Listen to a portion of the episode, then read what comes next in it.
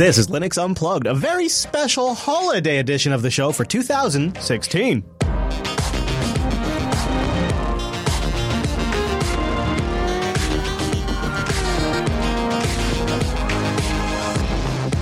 Oh, welcome to Linux Unplugged, the show that promises to be the best of, but how could it actually deliver? My name is Chris on a very special edition of the show. We decided to give people the week off, and by people, I mean everybody but the beard and I, because this is our collection, our look back at 2016 for the Linux Unplugged program. And how can you encapsulate this show in one single best of? It can't be done. And let's be honest, I'm too busy thinking about the presents for my kids to think about this, so we pawned it off onto a bunch of bots. They were powered by the Google Compute Cloud. They just had to analyze our inboxes for like a year, and then they came up with the best of topics for us into a spreadsheet, which uh, I have right here. And now we're going to formulate that into a show for you. What could go wrong? Some of that is actually true. Some of that is actually true. No, coming up on this week's episode, we'll go back over the year for Linux Unplugged, pick out a few of the gems, and see if we can spot a few of the trends too. You know, that virtual lug never know, you never know what you're going to get. It's a random mix. The show really is fairly unstructured. When we launch into a Linux Unplugged episode, we have a brief outline of what we want to cover. But the good stuff is always kind of spontaneous. It's the juicy stuff. So let's look at this list, see what the Google bots have come up with, and see what might be a little interesting. Now, I'm looking through, I see a couple of things. Let's start out here with a server in your pocket. We start talking about Mate, and then the classic debates of the traditional desktop versus Unity versus GNOME begin, marking the first of many debates for 2016. Um, so, Wimpy, I'm I'm interested uh, to some degree to get your perception because Ubuntu Mate is is one of those uh, is one of those distros where I I have not, to the best of my knowledge, found a single thing that when as when using Ubuntu Mate where it makes me feel like I'm on a on on an alternative desktop from uh, uh, from standard Ubuntu. Everything just works. I mean, literally everything just works. In fact, so much so that I actually all of the production machines that I have here in Grand Forks. Um, with the exception of the one I'm on now, but all the rest of them are actually running Ubuntu Mate because it runs lighter than it does with Unity. And I'm wondering, you know, what kind of considerations went into that, and and and how you guys feel about that, and um, and how that plays out. Well, Ubuntu Mate is just Ubuntu. In fact, it is Ubuntu. Um, when you when when when you boil it down, you simply I say simply, it's taken a year and a half to do. You you remove Unity and you put the Mate desktop on top, but then you keep all of the Ubuntu tools and integrations that already exist underneath the hood, which is what gives you all of that stability and just works goodness of Ubuntu on a traditional desktop environment. So, and one of the reasons why Mate is lighter than um, Unity is that it's based on GNOME 2 with all of the old compatibility stuff from GNOME 1 removed and all of the underpinnings upgraded to the latest versions of all the recent technologies. Um, and it's all written in C, so it's a very lightweight implementation by you know by comparison to what it was um, when it was GNOME 2 in its sort of last versions. So um, it's kind of happenstance in some respect that respects that Mate has now come out as a, a lightweight desktop alternative. Outstanding. Um, anyone else have have uh, have thoughts or opinions on desktop environments and? I, I sorry if my audio is terrible. I'm in America for scale. Um, uh, so there's a few things. One, whenever anyone says I'm one of the few people who like Unity, I want to slap them because there I are millions that. of people who use Unity. Okay, Watch out that. at scale. Watch out at scale, Noah. Yeah. And and you know, saying I'm one of the few people. What actually is the case is there are a few really negative uh, people who don't like it and who are very vocal, and there's a vast number of people who use it and aren't vocal. So you know, saying you're one of the few people, you should actually say I'm one of the majority who like Unity. To be fair, um, so the uh, the original question, you know, from the guy posted on Reddit was about, you know, why don't we just use GNOME? You could use that same argument about every single desktop. Why don't you all just all pack up and go home and use something else? Is effectively what you're saying, and every single desktop has their own um, niche that they want to fulfill or use cases that they um, address that others don't. Like, you know, for example, Elementary have their um, uh, niche. Which, it's not so much a you know niche. I would like to have a you know well designed, pretty robust, you know, functional desktop. Uh, that sounds like a reasonable thing, and and so you know that, I think it's unreasonable to suggest that that people who are working on those things should throw that away and use something else instead. Um, you might just as well say, why don't KDE give up and switch to GNOME? It, it may, it's a it's a nonsensical argument from my point of view. That's fair. Um, so uh, basically, and I admit that this is a horrible, horrible thing to uh, to base a generalization on. But there was, I, am admitting that up front. But there was there it was a couple months ago, maybe even a year ago, that we did a poll, um, a straw poll, and to find out what desktop environment people were using, and I was shocked at how many people didn't vote for Unity and and and GNOME shot way at the top and and Unity was down there and I guess I've had that correct or uh, incorrect or correct um, perception that uh, that Unity just wasn't preferred by a lot of the people that uh, you know that that are aware of other desktop environments that are out there. And I, well, I fully admit that you uh, that you know work you know working in the space that you work in, you're going to have a much much much more realistic perception, you know, of what well, actually completely biased well, completely biased, and you should throw away my opinion completely. And you should only listen to people who are outside of this bubble um, because they were their opinion won't be tarnished. Uh, you know, potentially is one side of it. But the flip side is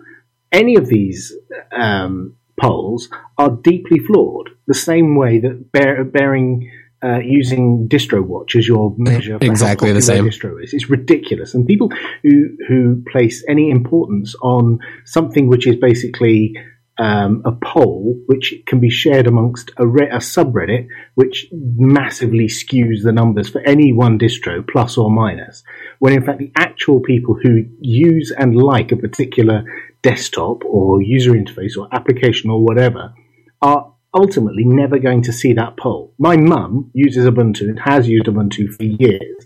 She will never see that poll and never click on anything in that poll. Same. That's exactly the point many, I was I was thinking. Is that however many millions of people in China use the uh, Ubuntu desktop, they're, they're never going to see this because the thing's written in English for one. So it's just ludicrous we in particular also are a pe- community of you know Linux enthusiasts and people who like customization. I think some of Unity's strengths is that it can be widely deployed and people. It's pretty easy for people to just get it. You know, the icons are right there on the left. You hit the super key, things just work. So it has a lot going for it. Like like you said, you know, your mom can use it. My mom uses it. It's it's great. Well, and we also have Unity is actually the default desktop on well, not the default desktop. It's the only desktop uh, on the on all of our kiosk machines that we deploy. And so basically, if you think about the target audience there, it's we're taking people from all walks of tech of, of the technical spectrum and saying that no matter who walks in, if they sit down and they want to check their email, print a boarding pass, or check the weather, they're going to be able to accomplish those things quickly, easily, and without complaining to the front desk. Because, of course, if they complain, then we lose the contract. And what we found is that little bar on the side of Unity, which, by the way, requires no tweaking and requires no extensions, which means we don't have to update anything it becomes is is incredibly useful in a situation like that. And so I agree that the average person walking around the street is going to sit down and have no trouble using Unity. And I think I even started out by saying I, I phrased it you know poorly, but the the gist of the message was it's my personal belief that that Unity is a more polished desktop than GNOME is. Um, but uh, but for whatever reason, and maybe it is just that people are, are terribly vocal. I guess there is a, there is there is a perception from from some people that uh, there's a perception from some people that that the that the Unity desktop is inferior. Correct or incorrect? Well, that's different. It's like uh, any any individual, like any Reddit consumer, uh, is entitled to have their opinion, and it's perfectly fine for someone to say Unity is inferior because of these X Y Z reasons. Mm-hmm. In the same way that someone might not like um, Enlightenment, or someone might not like KDE because it doesn't work their workflow, or the apps don't look right, or you know, for whatever reason, it's perfectly fine for people to have their opinions, you know, and like buttholes, everyone's got. the, the problem is when you try and extrapolate from a poll on a random website somewhere and make bold assertive statements about whether something is right or wrong or whether something is good or bad based on a button clicked by a bunch of random people on the internet. It makes no sense whatsoever to me, but that's just me. No, I think that's completely fair. Let's talk about my Librem impressions. What's the point of a perfect desktop if you don't have great hardware?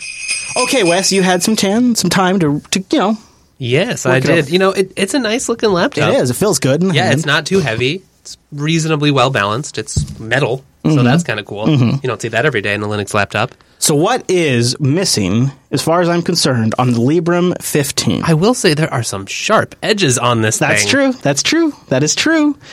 There's something missing though that's a pretty big deal to me. Can you guess what it is? Mm. You're looking in the right area right now. You're you're you're warm. You're real warm, Wes. You're real warm. Well, there's no CD drive, but I don't think that's No, what you no. want. you're right, that's not It's it. got SD card. It's Yeah. Mm-hmm. got USB. It's got a TC in. That's important. that is important. It's got some seemingly mysteriously unlabeled switches. yes, it does unlabeled switches, hardware switches. It's got yes. HDMI. Yeah, Hmm, I don't know. there's one port that's not there. That's pretty important to me. Ethernet. Oh, Yeah, yeah. There's no Ethernet, and the one I backed specifically did list Ethernet. That's it a was it was one of those like little RJ45 drop down ports that like is like a Oh, half yes, port that, right. yeah that you have to like pry open. pry open before you can actually use Uh-huh. it. That, but in the in the uh, crowdfunding version, it did list Ethernet. I don't I don't like being live on the air and relying on Wi-Fi. on Wi-Fi. So that was a bit of a bummer. Uh, it was the the version I got, the edition I got, uh, no no Ethernet, and I, I've tried to track down when the Ethernet kind of disappeared, if it was the switch to Rev two or not. But the initial report of Rev2, it would have Ethernet. And then there was another Mm. post where it doesn't. I have a few links in the show notes. So I was a little, I, I you know, I, I, Yeah. I You have to probably use like a USB three adapter yeah, or something. uh, yeah, and it's one of those things where I. The only reason why I kind of mention it is because I wouldn't have bought it if it didn't have Ethernet because Ethernet's actually a pretty big deal to me. I actually like gigabit speeds, not 802.11 And you want speeds. low latency for studio stuff anyway. Yeah, exactly.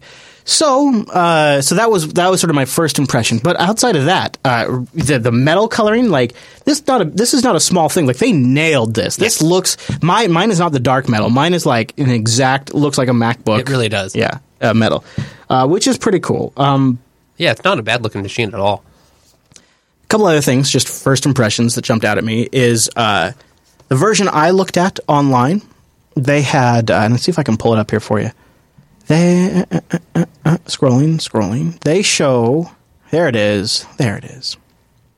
They show what they call the purism key, which is the super key, which is where the Windows make key sure would be. everything's pure. right? I'm gonna I'm gonna I'm gonna go ahead and open the laptop up, which will wake it up. So you may bum, you may bum, start bum. hearing it. Uh, Wes, if if you could just take a look at the keyboard, what eh, what does that look like? What key does that super key to you look like a square to you, or does that look like a Windows key? no, that looks like the Windows logo, Chris. yes. I was so I was a little surprised at the. Are you keyboard. running Windows on there? Did it come with Windows? No, no. I was a little surprised that the keyboard had a Windows key. Not a big deal, but I was expecting a hardware That's another. Thing. You're gonna have to get one of those little penguin stickers. Yeah, yeah.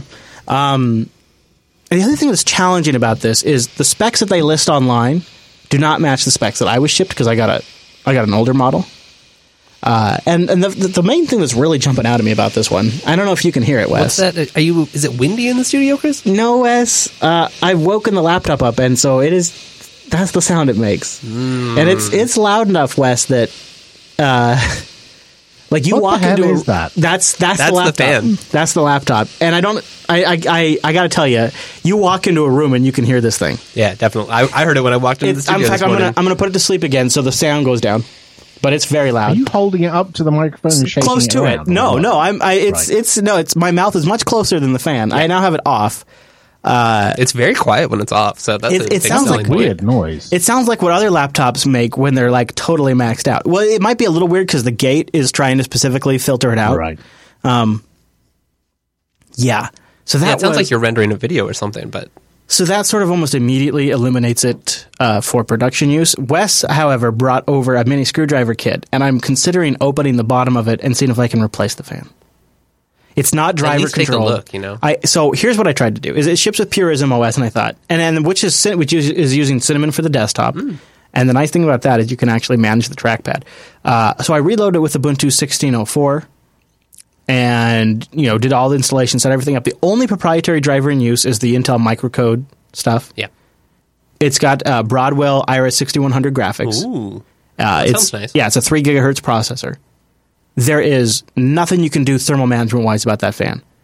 So I, I I could not. There was no driver to load. There was no LM sensors command. There's nothing you can do. It is just hard set to full blast. It's wired just on maximum. You probably won't have any overheating problems. Yeah. So my hope is I'm going to pull off the bottom and see if I can replace that fan or or whatever. I mean, with integrated graphics and whatnot, I just can't imagine it needs to be running like that. Um. So Especially uh, when you're not actively really doing it. When it's just sitting thank you. So FreeBSDSA says the email from 4 sets, uh, 2715 states that the RJ45 was removed from Rev 2. Yeah. Yeah. Is there UEFI settings for it? Perhaps. Uh, go ahead, Wimpy. You had a question regarding the fan noise. No, I've got a solu- potential solution Oh, for yeah. fan noise. Mm-hmm. So, Entroware ran into this fan noise problem when they were working on the same uh, line of machines, and it's a bug in the firmware from the ODM. And you may be able to work around this by holding the power down for like 10 seconds and hard powering off the machine and that may reset the system and the fans may correct themselves. Okay, so I'm holding it down right now. Of course, I just went to sleep when I did that, but uh, actually it just turned off instantly. Hmm. Yeah. Yeah, that I'm willing to play around with. Uh, that is Yeah, that'd be great. I did go through the BIOS and look for like thermal management s- settings and stuff like that. I found I found nothing there. Um, the trackpad. So Let's talk about the trackpad. I've heard some interesting things about the trackpad online. It looks pretty big. All right, so I'm holding it down for 10 seconds. That's see, the problem is it instantly turns off and then nothing happens. Uh, the trackpad's big. It works well. The problem is, is uh, both GNOME and Ubuntu by default they just only allow you to scroll on the very small side here. Yes, right. If you use Purism OS, it comes with Cinnamon, and Cinnamon's mouse control setting, control panel settings allow you to actually sen- change it to two finger scrolling, which works better. Keyboard's pretty good. The escape key on mine is a little mushy, doesn't always register. Mushy. Yeah, my escape key doesn't always register, so I have sometimes have to hit escape twice, um, which means sometimes I have to hit it four times. Yeah. Uh, so it's not awesome that way. But um, all right, I'm holding I'm holding it down for ten seconds. Let's see what happens. Maybe grub. I'll hold it. I'll keep it at grub so it doesn't boot. All right, so I should be about five seconds in. This thing's really loud. Yeah, it is. Okay. This might be like a workplace hazard. Still running. It hasn't turned off yet. I don't know if it's going to turn off. I feel like I've been holding it for like 20 seconds. Feels like it's been like Been 10 while. minutes. Yeah, it's still going. Wh- I know Mike's listening. Mike, telegram me if there's something else we should be Did doing. it get quieter? Is it quieter now? I don't think so. No, what I was expecting is the machine should go off, and it's once it's off, you can then power it on again, and it, it, it may. It's not guaranteed. It may. All right, so may, I, I um, just let off and turn like it. the fans. No. Huh. Yeah, yeah. Your GQ is loose for so FreeBSD. You have yours. What what have been your initial impressions? It's uh, not a bad piece of hardware. Um, if I'd have seen it in the store before backing it, I probably wouldn't have bought it. The um, all in all, it is nice, except for like I said, the loose uh, G key. And of course, when I'm uh, running something other than PureOS, I have trackpad problems that I'm going to work on. Yeah, that's been my experience too. Uh, performance, pretty darn good. Performance, how you, you you thought it's been pretty performant on yours? Yeah, it performs uh, really well. I've uh, done some some full screen uh, flash movies on it with no problem. Now, Wimpy, you there. I guess sort of the trackpad has a bit of a a bit of a of a rep. You know a little bit about some of its tricks already. Yeah, there's um, there's no mainline Linux kernel support for the trackpad that's in the Librems. So there's been a few of us working on um, a driver for the for the BYD trackpad, and that's currently an out of tree patch. And what um, Purism are doing is shipping a bespoke kernel with Pure OS has the full uh, touch gesture support in Pure OS, but if you install any other version of Linux, then it will revert to a PS2 mouse. Hence the weird scroll and stuff like Yes. that. So I have I have a kernel patch I can I can send you. Wow. Take it back like 10 years here. This is not why you buy a laptop dedicated for Linux, though. You know. No, that this is this is the point. And the other thing is, um, you know, when in the past you've you've talked about System seventy six don't just take the ODM equipment and stick their badge on it and ship it out the door. They actually work on you know firmware and BIOS enhancements and all the rest of it and get bespoke changes. Right. Yeah. This is the same sort of thing that Entroware have done, and they've overcome some of these issues that you're discussing now, like the fan, for example, and that doesn't seem to have happened here. So here's the rig I got. Eight gigabytes of RAM, 500 gigabyte SSD, which I paid a little extra for. It's supposed to have a CD-ROM and DVD. It does not, uh, which I don't care about. I'm no no big deal. Yeah. But the, I'm looking at the specs I bought on Indiegogo. It is listed as having a CD and DVD-ROM. Um, it also ships with like a 65 watt adapter, which I'm not sure is actually enough. It, Oh, it takes a while to charge. The nice thing is that's kind of small. Um, I paid for a core. This is a three gigahertz Broadwell CPU. Mm-hmm. Iris 6100 graphics. Eight gigabytes of RAM. I would have preferred 16. Eight gigabytes of RAM. 1920 by 1080 display. I paid $1,824 for this machine.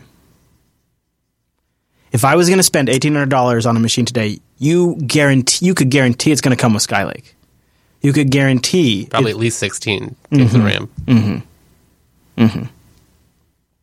maybe dedicated graphics Maybe at eighteen hundred dollars. You might get that too. Now, is it going to be something that has hardware switches for a webcam? Is it going to have something that has hardware switches for the mic and stuff like that? I actually do really like that. Yeah, that's pretty cool. Um, and I also like the idea of supporting a company who is pushing the conversation about privacy and security forward, and it's their primary leading th- cause. So uh, it's those are things that my money went towards that I still like. It basically where I'm at right now with this thing is it has a strange USB C port that I wasn't expecting. yes, I saw that. That's interesting. I don't know. It, I- you see, it didn't come with any documentation. It just came. So there's na- no manual. There's no. naked, naked in the box, uh, in a very generic box. Uh, in fact, when I got the box, I, I immediately started to feel like, oh no. Like I immediately started like this. It was starting to set my expectations low because the box was The used. finish kinda thing. It had like five or ten other FedEx uh, uh, stickers on it, and there was no. There was not even like a like a brochure in the box. Right? It was no documentation, nothing. No, thank you for backing our project. Sorry it took so long. Nothing. Um, and so that sort of was like, eh, I'm a little worried about that. That all aside, though, like one of the things I would have liked to have had in the box is what is this USB C port? Because the one I backed doesn't have this port. The one I backed, it, where this port's at, was an Ethernet port. So, uh, and is this USB? I, can I charge the device with Yeah. this? Because it has Is it real USB-C? It has. It's USB C with an electricity bolt. Does that mean I can? I could actually draw power from that port? Like, what does that do? And and and I got nothing. I got no. I got no. I, there's also there's questions if this is actually HDMI 2.0 or not. I'm not sure about that. Um, those are issues. If Have I you tried the SD card slot? No. If I can, but I think the the other thing I like is it looks like perhaps that's a physical switch for the SD card slot. Oh, Turn- wow. perhaps physically turn it off. I'm not sure. If I could get this fan replaced, this is a pretty. I uh, the thing I do like about this is it is a it is a damn unique one-off laptop. Yes, it is. and It it look is- pretty special wherever you are with it. It, it's a great showcase for a lot of really good stickers because it's completely unbranded all over. It really There's draws your eye. There's no like big Mac logo or Dell logo. no or- Intel sticker, no Yeah. nothing. In fact, the only sticker on it on the bottom is a UPC barcode, a small one. Uh, and other than that, it is untouched. It is it is a metal housing that is untouched. It feels good in the hand. It has that MacBook angular slope to it. Yes, it does. Um, it's got one, two, three, four USB 3.0 That's pretty ports good. plus the USB C port. It's like four times as many on that Mac. HDMI out, and it has uh, headphones out, and it has an SD card slot reader. I like that. Mm-hmm. This could this could you know my XPS 13 doesn't have an HDMI port, or I'm sorry, doesn't have a have an Ethernet port either. Right. If I can get this fan fixed, this could replace the XPS for me. But it can't. I don't know if it can be a, a production machine without. The Lightning Bolt by the Type C port means it may support Thunderbolt, says North Ranger. Is that true, North? Is that is that really? A Yeah, thing? the, a, a lot of vendors, especially if you have a Broadwell system, um, are using an Intel add-on chip in the chipset uh, that provides not only Type C port, uh, Type C USB support, but also uh, 40 gig Thunderbolt, things like external graphics cards. that would be say that. that. Yeah. if I could hook up, see that would make me feel a lot better if I could hook up uh, a, a uh, like a, a high end Ethernet adapter to that USB C port. Uh, so here's uh, here's free BSA's. Uh, he sent this to me when he got his. There he was listening to episode 131 of Unplugged, where we're like, "Where the hell is my laptop?" And there's his purism right there. Uh, what was your out of the box experience like? FreeBSD? Was it uh, was it the same kind of like rattle experience, or did you get some documentation? Did you get a nice? What was your initial experience like? Yeah, documentation non-existent. Um, I haven't played with the hardware switches yet to figure out what they turn off, but it would be nice if there was some information. I even looked on the uh, hard drive to see if there was uh, documentation in, in the form of a PDF, and I don't see anything on there. All right, so I'm turning it back on. I'm gonna I'm gonna check. Uh, Wimpy, There's proof. Yeah, Wimpy wanted to know if uh, the the BIOS. I I want to give uh, Purism credit here. The BIOS is like every setting you could ever want to tweak is available. That's cool. Some OEMs, you know, when they like basically all of them, they really kind of limit down the BIOS. And this one, you know, you you can tweak everything from from from overclocking to everything. So. It's, it's that being said, there's so much in here. It actually takes a little while to find stuff. Uh, I'm looking through here right now, and uh, I don't know if I see Bluetooth chipset, security. Look at all this stuff, Wes. I mean, look at all, and all of these have submenus to them too. Like, there's just a ton of stuff in here. Yeah. What specifically are you looking for, Wimpy? Um, does it have a Bluetooth device in it? and the reason I'm asking you to look in the, The BIOS? BIOS, it- well, uh, I believe it's a BIOS, isn't it? Mm-hmm. Yeah, it has a Yeah. BIOS. Yeah. Um, is because I'm not sure if the Bluetooth device that's in the machine is supported by Linux, so it may not show up. Oh, I could, uh, I could. uh, see. I don't see anything in the BIOS, but you know what I'll do is I'll boot into Antergos uh, Arch, and which boots. I mean, one thing by the way is once Linux is installed, this thing freaking flies. Like it is nice to have a nice modern computer again. I tell you, it's been all a while since. Yeah, it looks like it got that uh, Samsung SSD in there. and that thing is fast.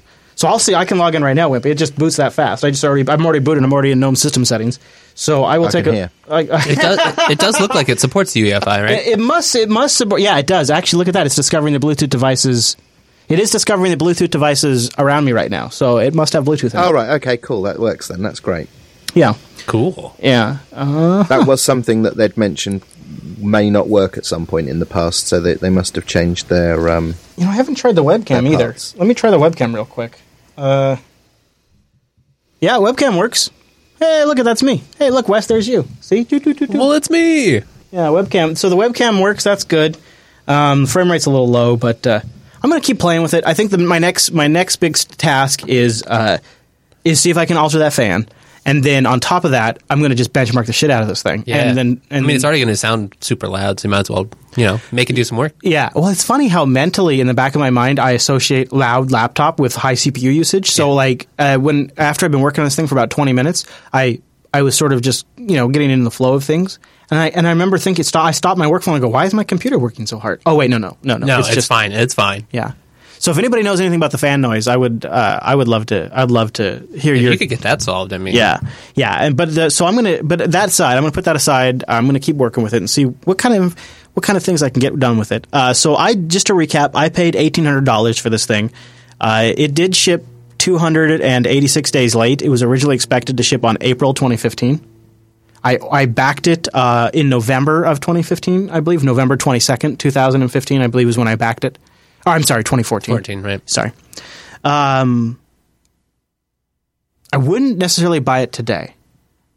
But that said, I, I think it would be interesting. Like, I'm picturing bringing it to conferences and whatnot. Yeah, you you would you know it might be a pretty good machine, especially if Yeah. you can just a little quieter. And the feel in the hand is good. Yep. The hinge is good on the laptop screen. And I it's ha- nice to have something that feels like that. Yes. and it's not oh, I bought a MacBook and I put Linux on it. It's like this is something totally different. Yes, exactly. So that's exactly how I'm feeling right now about it. So this is the Rev 2. Oh, one more thing I wanted to show you, which I'm not super happy with. I'm going to talk more about this on last, and I'll have visuals to show you guys. Um, it does have a backlit keyboard, and all of the FN keys work, but I want to show you what the backlit keyboard looks like, Wes.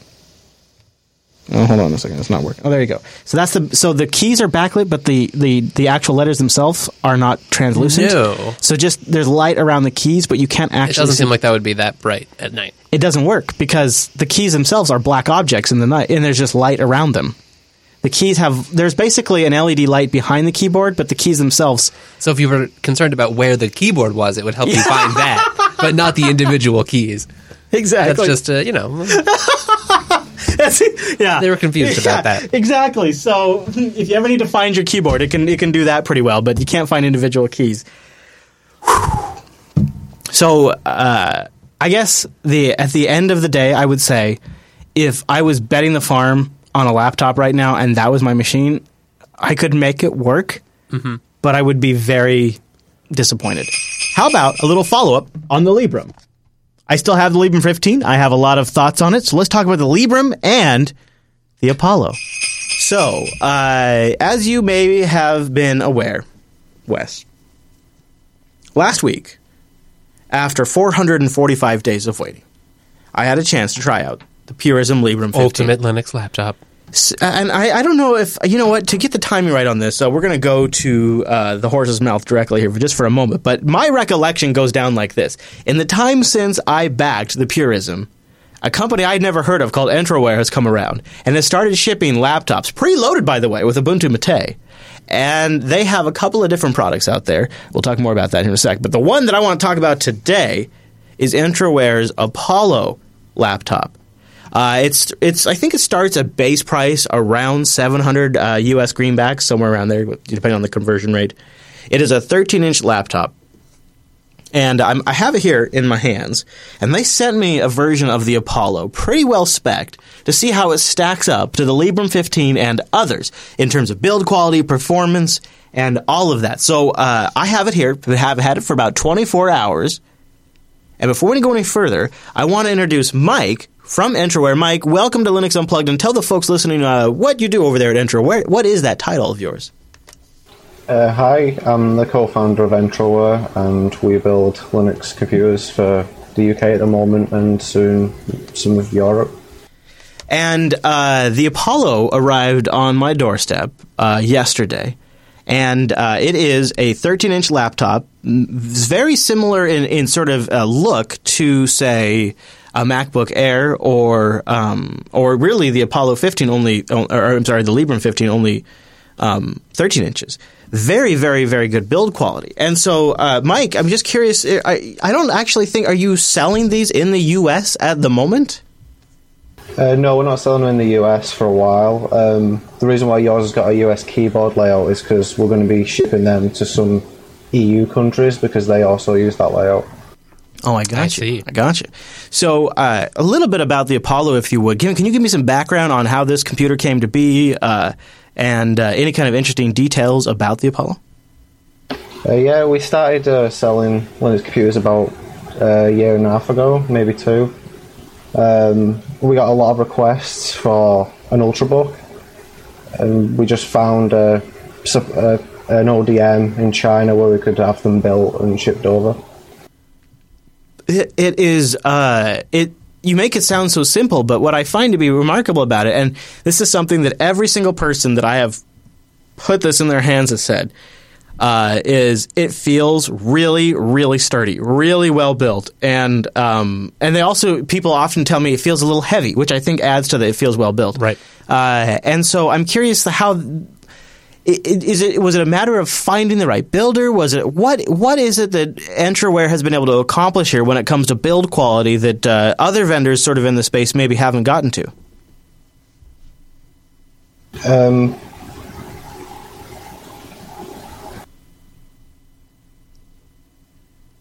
Is it just happen to be the partner builds a good machine? Because I mean, it seems feel wise, it's it's pretty significantly Yeah. well built. Yeah, so uh, we approached a few people, and uh, these were one of the few that did solid aluminium chassis. Um, so we chose them obviously because they had better build quality. And then the keyboard also. Uh, I don't know what the process was of selecting the keyboard, but versus some of the others, the keyboard is pretty nice too.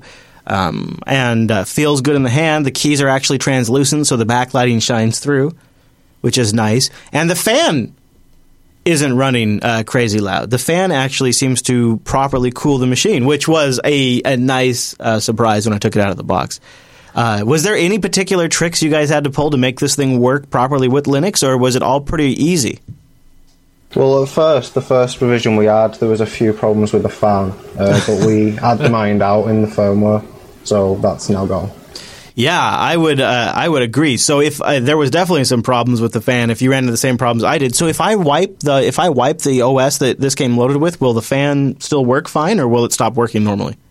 No, it'll work exactly the same as what it's doing now. So it's firmware level then. It's totally hardware level. Well, that's awesome. That's so great. I got it. So my first impressions of this are uh, this is one of the most well built laptops I've ever held. Would you agree with? Oh yeah, I Yeah. really want one now. Yeah, uh, uh, so it's got uh, one, two USB 3 ports plus USB C. It's got an SD card slot reader, full size HDMI out, and a headphone jack. Uh, Entroware was kind enough to include a USB uh, Ethernet adapter in the box, too, because there's no USB Ethernet on this.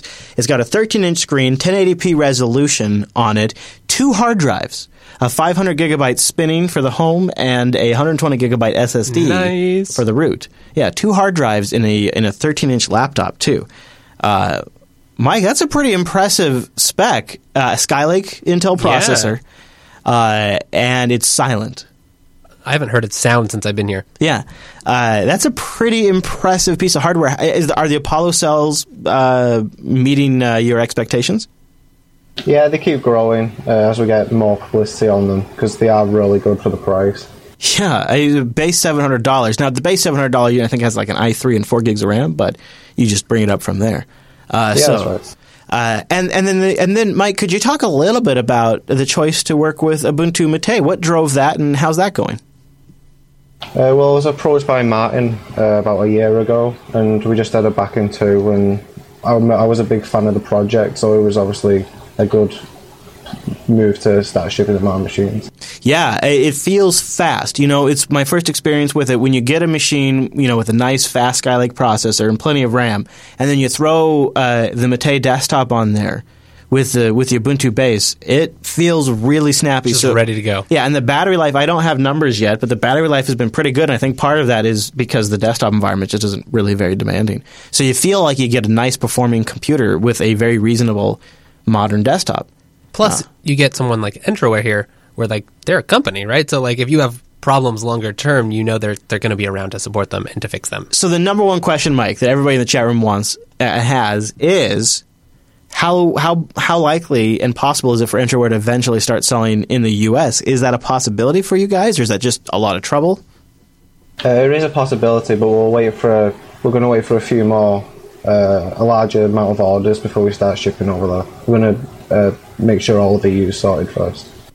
Yeah, yeah, you get it nailed there. That makes a We'll lot have to work on a. JB group order. Yeah, there you go. Yeah, group order. This thing is, uh, uh, boy, I can't wait to just keep trying it over the week. Uh, this is this is going to be my main machine uh, for the week. It seems like a great little just Yeah. getting stuff done laptop. Yeah, I am really looking forward to putting it through its paces. So far, it's, it sounds like a, like it's it's silent, and silent is a big deal for me. So I'm really happy about that. And I uh, uh, one thing I may be continuing to troubleshoot, and I haven't. I don't know if it's just the Wi-Fi here or what, but I've had a couple of Wi-Fi issues where the, either the transfer rate has been real bad. Like I'm talking like I'm getting 2000 millisecond pings or it just won't find the network. But I in both cases it actually could be interference. So I'm going to take it out to a known good location where I only have one Wi-Fi access uh, point. There's no other Wi-Fi accesses uh, points around or access eyes and uh, see if I have any issues. But uh, so far, I, I, I other than that, and then with the Ethernet adapter, of course, I've had zero problems. And Ubuntu Mate has been has been pretty great too. I really like the design. Uh, it because it's a little bit smaller than the Librem. It, it feels a little tighter. Uh, there's uh, a notch where you put your finger that kind of is reminiscent of the way the MacBooks do it. Yeah. um, which looks nice. It really all it all comes together. It's it's uh, it's got a bottom plate that could be removed with one, two, three, four, five, six, seven, eight, nine, ten, eleven, twelve screws. So you remove twelve uh, little Phillips screws, and it looks like the bottom plate would come off. But It seems like such a good laptop. Like you show up at a conference and it's it's just a little different, and you've Yeah. got it running Linux and it works well. Yeah, yeah, That's Uh, awesome. I, I really like it. I'm really really happy that the uh, keys are uh, actually uh, the the letters are, are translucent, so the backlit uh, key light actually shines through the keys, which is nice. Because otherwise, it's kind of pointless to have the backlighting. Mike, is there anything else you want to add about the Apollo uh, before we uh, move on? Uh, no, that's it. Very good, sir. And uh, Wimpy, was there anything you wanted to add? Any There's thoughts? something I'd like to add. Yeah. Yeah, Mike's being far too modest. Mike has internship with a company that you'd be very interested in hearing about. I think Tell me more. they're Uh, so- uh, Valve partners. Valve? Well, okay, Mike. Now, are you bearing the lead here? Hold on. We have ourselves a little Valve story. I got to hear it. Tell me about it. Uh, yeah, so we're official Valve partners, so uh, we're going to be building a Steam machine and shipping them out in a few months. Ah, very cool. Uh, have you have you already begun testing? Come on now. Are you a gamer, Mike? yeah. Cool. Uh, we, te- uh, we had one, uh, our prototype at uh, our camp this year for people to use, and uh, got a good reaction. So my, you know, Mike, I gotta say, I don't know a lot about Entroware. Um, my my initial impressions are is uh, you guys are very clever. Uh, so it, it just it just I, it struck me just in the name of this device. Uh, it's a pretty great device, and uh, you went with the name Apollo, which when I say Apollo Wes, what's the next thing you think of? Fast. Oh, you do? Well, I don't think, know, I think thirteen. I think Apollo thirteen. Oh, 13. Right. And what is this? A It's a 13 inch. Ma- yeah. It's right. a 13 inch laptop. It is. It's brilliant. I mean, it shows you a little bit of the. Uh, I, I, to me, I think it just it, it sort of demonstrates a little bit of the thought that goes into it. Is it's an Apollo 13, but of course the product name is just Apollo because the 13 just sort of comes naturally. part of it. and it makes you think. What laptop did Chris get? He got that Apollo, and how how big was it? Oh yeah, it was 13 inches. Apollo 13. That's clever. Yeah, and the 15 should be called Creed. no, no, nothing ever gets called Creed. That's uh, that's uh, that has been banned. Uh, but yeah, so I I think it's pretty good. Uh, Kitson, you you had something you wanted to add? Uh, to go ahead, sir. When you said Apollo, I actually uh, thought art and illumination, uh, like the uh, Roman slash Greek god. Yeah, yeah, okay, all right, okay, fine. Not everybody thinks And it Apollo does have- But it does have proper backlit keys, so it, the illumination is, is accurate. All right, okay, fine, fine. All those are good. See, it's a clever name. Nonetheless, it is a clever name. Uh, so I have a. If you're listening to the audio version and you're curious, what the hell does this thing look like? And probably a lot of you are listening to the audio version. In the show notes, I have a link to uh, an album I took uh, up, up at my campsite, and uh, I posted pictures of it because I was like, hey, you know what? You know what makes a good background for photos?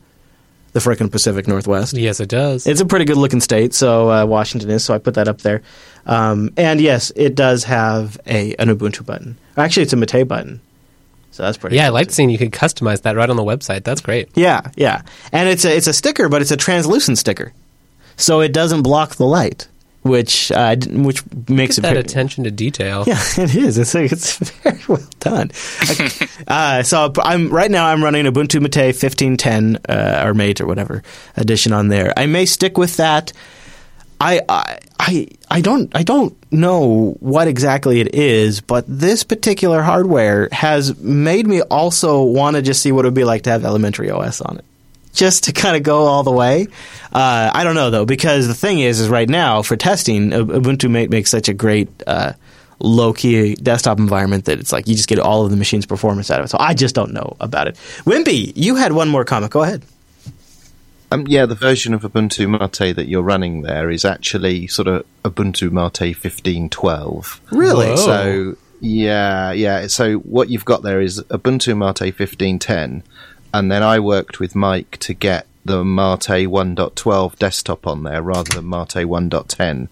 And the Ah, reason we nice. did that is because in Mate 1.12 we introduced um, in the control panels um, two finger, three finger touch configuration. option. Yes, and I do And really appreciate that. yeah. So that's why we've just given you a slightly custom version. But um, so if I reloaded the OS, it might I might not get the uh, the uh, the trackpad configuration stuff. No, the the trackpad works on all OSs. Sure. But Barte didn't have Two the- the UI. touch Yeah. options until just recently. That is Um, it's actually exceptionally nice because so it's a good sized trackpad, and when you go into the uh, mouse settings in in Mate, you can you can say two fingers down is a right click, or in the corner is a right click. I want to scroll by touching the right side of the trackpad. I want to scroll by using two fingers. Like all of that is available for you. Wow. Yeah. Really nice. So that's good to know. Yeah, I think I might stick with it. I, I, I just, I really have very little reason to replace it once I have it all set up. It really works super good. But, the only um, thing I might want to replace it with. Yeah. Sorry, I was, I was going to say you'll be fine when you go with Antergos as well because um, I know Mike runs Arch. Oh, really? Oh, okay. Cool. There and uh, you know, I was also thinking sixteen. If I all the other thing I might do is I might do the sixteen oh four version of Ubuntu Mate. Yeah. Yeah, and just do that because that and that, that would likely still have uh, the configuration options, right, for my trackpad. Yeah, that's all built into 1604. Boom, boom. Done. I loves it. Uh, I have not done the distro balance, balance. The chat room was asking, so yeah, there they go. But I might by by the time I by the time last comes around. I think if all goes as planned, this will be my review for last, and we'll compare it to the to the two. I might try to do some performance stuff. Yeah, you should. If anybody has any uh, questions or or even better yet, suggestions of ways to benchmark a system like this that uh, actually produce information that we care about and that is relevant, I would love to know that. LinuxActionShow.reddit.com. You could link the benchmarks there or uh, something like that. Uh, oh, okay. So Wimpy, I will absolutely have to have Loki if I want to try it on this machine. Why is that? Yeah, uh, For elementary. Ele- elementary's based on 1404, Right. which doesn't have Skylake support. Right. Right. The and way- Loki's based on elementary's 1604. constructed. Okay. All right. Well, You see, need 1510 or better. see, somebody's got to make me a Loki ISO. Just Yeah. because it looks like it looks like if you uh, here's my thinking. Right, you put that on here, and then you go to like a mall or somewhere. You say, uh, you say, look at the new MacBook. What do you think? Let's see what they say. Uh, It's your inner prankster, Chris. And you know, before before we before we walk away and say, "Oh, it's a big MacBook ripoff," uh, I want to actually make sure I'm clear. I did, when I look at it, I actually don't get the impression that it's trying to rip off from the MacBook. What I get the impression of is aluminum makes pretty good material for this, Exactly. and uh, when you make a 13 inch machine, there's only so much room. Uh, I actually, in some ways, th- I would say there's potential. The keyboard may be better than the MacBook keyboard. I'm going to type some more and tell you the truth if that's. I don't know about the trackpad, but the keyboard I think might be better. And this this thing uh, with with one, two, three USB ports, I think outclasses the MacBook in terms of uh, connectivity. Plus a dedicated HDMI Yeah, out yeah. port and an SD card slot reader. This thing might outclass the MacBook in connectivity, but I'm not. I'm not sure about that. Uh, and so I don't actually. I think it's. I think it's selling it short to say, oh, it's copying the MacBook. I think what it is, it's taking design cues from a good design. Exactly. But uh, it also, I think, is uh, its own product. Very much its own product, and I, I'm. I like it a lot. My, that is my that's my first impression. If you want to take check out some pictures, go over to the show notes.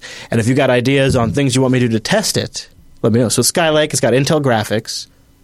So we'll see what happens. We got two we got two drives in there. Those are some significant pieces of hardware for this year, and it's interesting to look back at those reviews now. Next, we're going to talk about another piece of hardware that was way more important for everyone else out there. I actually got one myself, but first, I want to thank DigitalOcean for sponsoring this episode of the Unplugged program. Use our promo code DO Unplugged after you create an account. You just apply it and you get a $10 credit. Now that's awesome because you can run serious workhorses for like three cents an hour or just run a machine for $5 a month. DigitalOcean is a simple cloud hosting provider dedicated to offering the most intuitive and easy way for you to spin up an awesome Linux rig when you want it on their infrastructure, which is all backed by SSDs, KVM for the virtualizer, Linux for the host system, 40 gigabit E connections into the hypervisor. I'm talking this is a serious infrastructure wrapped up with the industry's best interface and most straightforward API. It's unbelievable the pricing. They have data centers all over the world, entire Linux systems, or just the base system. And with Fedora 25 too, DigitalOcean.com. Just add our promo code DO Unplugged to your account and get a $10 credit and support our show. DigitalOcean.com, DO Unplugged. And thanks to DigitalOcean for sponsoring the Unplugged program for all of 2016. DO Unplugged. One word. The Raspberry Pi 3. Wow, what an interesting device. And I ended up getting one pretty quickly to try out a few different projects on it.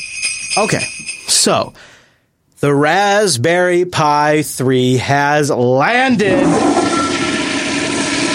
Wait, what? Oops, sorry. I think I just dropped it down the toilet. Hold on. It's so small. Uh, it is uh, going to be 35 US do- bones. Has a 64-bit CPU, is my understanding, but it ships with a 32-bit version of the OS. Two uh, uh, USB ports on that thing right there. Well- So- go ahead, go ahead, jump in anytime. Bluetooth, by the way, Wi-Fi like we've had before, before, uh, and uh, four USB ports, if if I'm correct.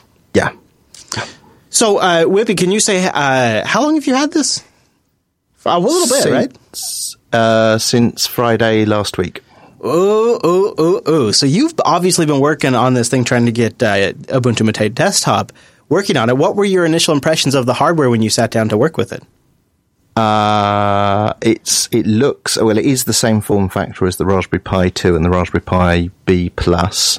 So you know the number of ports and its size and its arrangement is almost identical. There's there's one minor change, and that's the location of the LED lights. Uh, but other than that, it looks it looks like a Raspberry Pi. Um, I hooked it up, uh, tried to boot my existing image for Ubuntu Mate and got a very colourful rainbow screen, which basically Nice. meant uh, do not pass go. Um, so, yeah, then started work on making it work. Once I got it working, uh, the, it's obvious where uh, the, perfor- the the performance improvements come Oh, from really? with this device. Yeah, yeah, across across the board, and in some unexpected places as well. Um, so uh, it's uh, got a new uh, SOC, so it's a Broadcom 2837 uh, quad core 1.2 gigahertz. It's an ARM V8 uh, Cortex A53. It's clocked at 1.2 gigahertz, which is up from 900 uh, megahertz as the stock clock on the Pi 2. Um, and by and large, more or less, just about everything is about 50% quicker on the Pi 3 compared to the Wow. Pi 2. Um, so you see that in everything in terms of the responsiveness of the applications. But w- where you really notice it is it really starts to close the gap in terms of things like if you've got a web browser open and you're scrolling, um, you know, the web pages, that's much more fluid now, much more fluid. Um, and uh, so you've you've mentioned that there's there's Bluetooth and there's Wi-Fi now. So they're integrated uh, on the SOC. Um, they're using uh, Broadcom uh, four three four three something chip. Um, and the interesting thing here is that in the past, one of the criticisms of the Raspberry Pi was that the uh, the SD host controller and the Ethernet were on the same USB bus. Right. So if you were doing a file copy over Ethernet, the performance could really take a dive.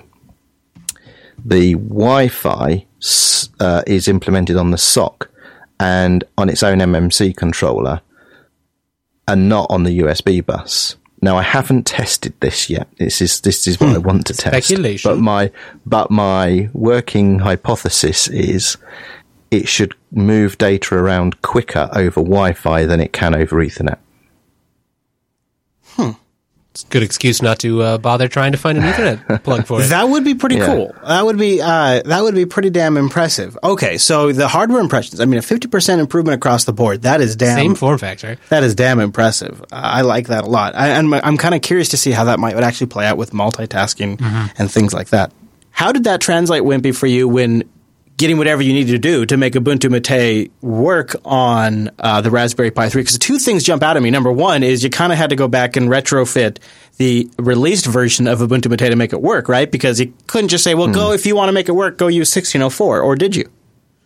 No, I, I, because there wasn't much time to do this, I went with the build system I had for 1510. Okay. Because aside from the new, you know, feature enablement, I knew the rest of the thing worked. So, you know, minimize things. That said, I still only got about six hours sleep between Friday and, and Sunday working on this.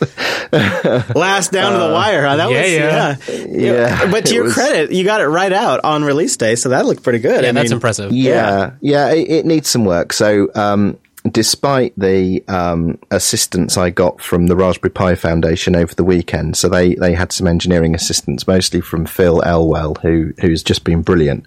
Um, I haven't got the Bluetooth working in uh, on the Raspberry Pi 3 for Ubuntu Mate yet, um, but I'm yet to hear, and maybe over the next couple of days we'll start to hear. I haven't heard if anyone's got Bluetooth working at all yet. It's a bit it's a bit complicated to get going and I was sort of groping around in the dark a little bit because I was sort of being drip fed. Oh, you need this binary blob, and uh, and I'm no, this still doesn't go. And they're like, oh no, you need this this blob as well, which patches that other blob. and, and oh, you need these patches for this. So it was all good because I got all the information, but I just couldn't quite get the thing to enable the Bluetooth. So I've decided just to sit back for a few days and see See if somebody else cracks with the official with the official images. Yeah, so I'm going to start taking a look at the new images. So today, um, uh, this evening, I downloaded all of the new packages that have uh, gone into the Raspbian Archive to do with Bluetooth and firmware, Mm. and I'm sort of picking through those to see if there's anything different uh, that I may have missed or overlooked. So Bluetooth will come in in due course, and it will be delivered via an update. I should think. Hmm, very good. Okay. Now, there is another thing about the uh, the Raspberry Pi Hmm. All right, do share. that the Raspberry Pi 3 that I think is probably more important. I think the Raspberry Pi 3 itself is the hors d'oeuvre. This is not the main event. Oh, So in in the Pi 3, the uh, video core, uh, the graphics processor, uh, has been upclocked. So uh, the video core was running at 250 megahertz. It now runs at 400, and the 3D graphics processor was running at 250 and now runs at 300. okay. One of the benefits of that is that you can now run uh, 1080p video at 60 frames per second, Nice. Nice. Yes. which is good. Uh, and the other thing is, is that there's been an awful lot of work going on behind the scenes at the Raspberry Pi Foundation to do all of the uh, graphics enablement in kernel mode setting and Direct Rendering Manager and Mesa and Gallium. And that's sort of experimental at the moment. But I have had it working for brief periods of time. And when that works, it's a game changer because you can turn on the OpenGL renderer in VLC and get smooth video playback in VLC Nice. not the rather clunky, can't quite, quite keep up software version. And you can also you can also uh, run OpenGL accelerated software, providing OpenGL versions match up. So if you've ever played Neverball or Neverputt, I've had that running full screen, 60 frames per second, no problem. And there are other examples of where that O- on the Pi 3? on the Pi 3, yeah, Wow. yeah. That is a big deal. So when that lands properly, it's GLES uh, warheads. GLES is, is the implementation for the Pi 3. But when that lands later in the year as a fully finished thing, that takes an awful lot of burden off the CPU. And I think that is Right. where this sort of um, pseudo desktop use case really comes into its own and will start to grow because, you know, using things like composited desktops becomes a, a reality and, and alleviates burden from the CPU. This is but as it is, yeah, but as it is, it makes a very usable desktop experience. I mean, imagine if um, for $35 you could buy a computer and plug in a USB microphone and join a mumble room and have a podcast just like we are now. Oh, Yeah. Oh yeah, this is this is all plugged into a Raspberry Pi 3. I'm talking. That is great. Drops the bomb. well played, sir. Well played. you know, I was going to ask you uh, if you think this is. I mean, uh, wow. I mean, there you go. Podcasting is a, is that's probably something you can barely even do from a tablet. I mean, you can, but it's. Uh, I just when I see this, at thirty five dollars, Wimpy, isn't that a big part of? Of the Raspberry Pi 3 is what the performance for the price. It's not fifty dollars. Yeah. It's not. It's not even forty five dollars. Uh, It's 35 US greenbacks, uh, and that seems like that sort of is a game changer. And your downloads must be bearing that out. Uh, yeah, yeah. The, the I haven't looked since the, the new images have gone up. Um, I'll I'll check in a week or so to see how things are going. But um, yeah, so the Raspberry Pi is known to be something that you know retails for thirty five dollars. Well, or at least the the traditional ones. There's obviously the Zero now for five dollars. Um, and as I understand it, they're trying to keep that $35 price point. So they will introduce features to that price rather than just introduce features because they can, which I think is kind of neat because, ah, you know, yeah. you know, it's always going to be $35. Yeah, it keeps the But it- expectation. Yeah. yeah, it's a it's a step change in performance, definitely, and I think that it's very early now. You know, we're in day two. Right. I think you know a few a few months from now we'll be able to see the full, hopefully the full potential. A smart move, though, uh, on their part year. to keep the uh, the form factor right by keeping the form Yeah. factor the, The same. cases uh, like uh, They, gr- groups they like have uh, to though. groups like Mycroft though, like Mycroft saying, "Hey, we're now doing the testing, and if everything works out, we're just going to include the Raspberry Pi 3 in with the Mycroft units because it just snaps right in. Bam, in." upgrade. Isn't that? Yeah, Don't you think that's and a it's big the deal? same price. Yes. I think that's I mean, I think that's a huge deal. I think that means that people that are building things I mean, for predictability like that, when you're building something, right, to have that kind of predictability, that's important. Now for others, there might be other there might be other boards out there, but for some of us, that is a huge component just right there. No, thirty-five dollars, about the same form factor. I can snap it in. When you buy it, probably the same software you used before We'll just install to it. I think it's Yeah. pretty neat. Any other thoughts, Wimpy? Uh, well, the only other major change that sort of just juxtaposes what you've said is that it does require slightly more power now. So in the past, um, uh, 1.8 amp uh, or 2 amp power was recommended. Mm. So that's a bit of a twist, yeah. it- now it's 2.4 Okay. amp. So uh, if you've got existing power supplies that w- were kind of on the edge of being acceptable, chances are you're going to need a new uh, power supply. Yeah. I, I use an Atrix laptop, uh, lap, blah, lap dock to connect Right. Pi to to work on them, and I'm pleased to say that that still powers the Pi 3. Yeah, I mean, 2.4 amps is not too uncommon. So, yeah, that No. should, yeah. Hmm. Also, uh, if, if a Mate or uh, Raspbian isn't your flavor, uh, Windows 10, look at this, Wes. Windows 10 Internet of Things Core for Raspberry Pi 3 is out. I even There's even a video. Look at this right here. Uh, it's uh, Windows powering a wheel, like a hamster. Go Windows, go. Just like the hamster. It's learning, Chris. You got to be nice. So Windows 10 on the Raspberry Pi 3 controlling a closed loop wheel. You ready for this, Wes? a Raspberry Pi 3 running Windows 10 IoT Core. The wheel represents a common situation in robotics, when you need to know exactly how fast a robot's going or how far it's traveling. Here I have a display connected to the Raspberry Pi 3. You can see the speed of the wheel, the speed I've chosen, and the power output to the motor. I just can't ever imagine why you would want the overhead of Windows for such a simple task. It's just that's never gonna that that's never a value argument you're gonna win. It's it's crazy, absolutely. But you know what? Good on Microsoft for It's going to be those people who already have all that Yeah. chain there. what do you think, Uh, Wimpy? What do you think? Uh, oh, that's cute and everything, but let's see them come on a podcast on. We're using a Raspberry Pi 3. yeah, that's right. Raspberry Pi 3 is a nice piece of kit, but what about getting software installed on your distro of choice? Let's take a moment. Let's talk about 1604 and Snap packages. Now, there are many things to discuss in regards to this review, and I want to cover all of them as much as we can. Uh, if you have not had a chance, it's not a prerequisite, but I would invite you to listen to episode 413 or watch episode 413 of the Linux Action Show, where we did our review. And uh, just as a background, because I don't know if I really went into this in the show or not, but uh, basically every machine in my life, except for that one right there, that Bonobo, got reloaded to Ubuntu 1604. Wow. Kubuntu Edition was the one I ran with the longest, and then I put the neon packages on there because I loves me the fresh neon. And it, it- I guess actually going back further, it really started the day I got the uh, Apollo. Yep. I, I, I got I got really excited by what a good implementation Ubuntu Mate 1510 on the Apollo was, and then as soon as it felt reasonable, I brought that up to 1604, and then I started bringing all my other machines to 1604, and by one. yeah, and so I spent you know uh, uh, I spent a real solid month in Ubuntu, uh, which for me was a big transition again going back, and Yeah, uh, feel you there. and but part of the reason I wanted to do it is because I, I really wanted to spend you know when you just do it for a couple of days, you get totally overwhelmed by all the little rough edges that are just different. You know, just because it's not it's not comfortable and familiar, it just it feels abrasive.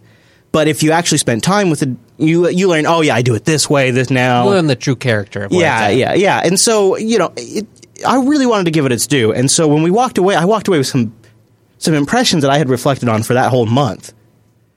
And that those definitely took the the stage of the review. I think that the bulk of the stage, but there's a lot of things covered in the uh, 1604 review. And I I, I was curious, Wes, uh, if you why don't we do this? If you be up for this, let's get your impressions sort of at the top. Then let's uh, go to the mumble room, get some of their updates and follow up and their impressions. And then towards the end of this shenanigans, let's talk about some of the things that have changed uh, already or fixed already Right. since Sunday's episode of the show. So like a full spectrum coverage.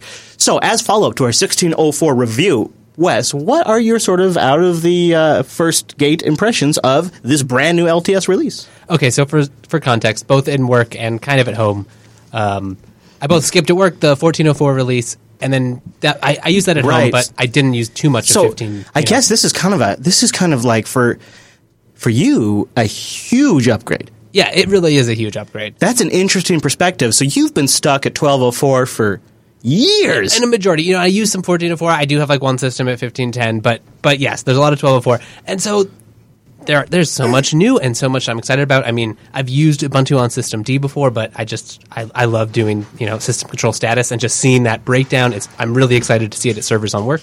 Uh, Now, did you play with the in between ones? Yeah, I played with them a little bit. Okay, you just Uh, didn't use them widespread. I just yeah, I didn't really deploy them anywhere. yeah, and I'm kind of in the same boat. I mean, I didn't. I tr- traditionally just stick to the LTSs. Right. You know, and so and and it seems like a good point right now where when once it's out, it'll have it'll have fresh packages for quite some time, and then you have the snap packages, and you have ZFS right there. Have you played with ZFS on 1604? Uh, I haven't on 1604, but I've used it. Uh, you know, building it myself or, or loading it myself. Okay. Installing it third party uh, on earlier versions. So like, I, I'm really excited also about like LXD 2.0, oh, which just came out. Uh-huh. Um, I, I like LXD. I like I like that model, and Ubuntu supports it very well. You know, So, do you use a lot of? So, do you use a lot of other desktop environments other than just Unity? Yeah, I almost never use Unity really. So I'm trying it Oh. out right now. It's not bad. Uh, the animations are pretty slick, and it, it's definitely I've seen the touch ups from what I'm used to. You know, especially seeing it work. A lot of the deployments with Uh-huh. uh before. So, uh, so you know, Unity's nice, but you know, normally I use I use Cinnamon a lot for Linux Mint, or I use a tiling window manager. Uh, but I'm really excited for just having like I feel like 1604 will be a release I can deploy in almost every part of my life. The places where I don't need first-hand management or where Arch doesn't make the most sense, you know, maybe for less minimal stuff, but but anywhere where I just need a general Linux where I know that the packages will be what I need. There'll be a way, especially with Snap packages, there'll be a way to get the software that I want, and I configure it the way I need. It'll just be. Just, I'm really excited. Yeah, I, that's sort of my takeaway too. Uh, and I kind of wanted to. I, I, t- I, I joked a lot during the live stream, but I actually am kind of curious on Popey's take for it because uh, not just be, not just because he works with Ubuntu and works at Canonical, but honestly because he's obviously been following this for a long time and has good insight on this. And I wonder too if if maybe these are some of the elements that he's excited about. And I know I've I've kind of asked him to dance it like a monkey before on this topic, but I, I, I know that the snap packages are sort of the weakest area of coverage in our review, and it's sort of I feel like the biggest long term ramifications of 1604. And so I don't know, Popey, do you have any just sort of take on our review and thoughts on it, and maybe thoughts on snap packages specifically? Can't talk, Chris. I'm busy playing games on 1604. nice. Yeah. Okay. I, you know what? Uh, I, that's another thing. Is it is a great platform for Steam games. Yeah, I kid. I'm joking. Um, I was actually playing Rust. Yeah, I believe you. um, but uh, yeah, the Snap stuff. You know, I, when I first heard about this a couple of years ago, um, I was kind of skeptical because the guy who was telling me about this was outside a hotel. Uh, you know, we'd all had an intro to what Snappy was, and only a few people had been involved in what it what it was going to be, and I I didn't quite get it, and it's only now that I realize how many people depend on things like AUR in Arch or um, self-updating applications like Chrome um, and other things that just like sort themselves out and nobody nobody has to worry about it, right?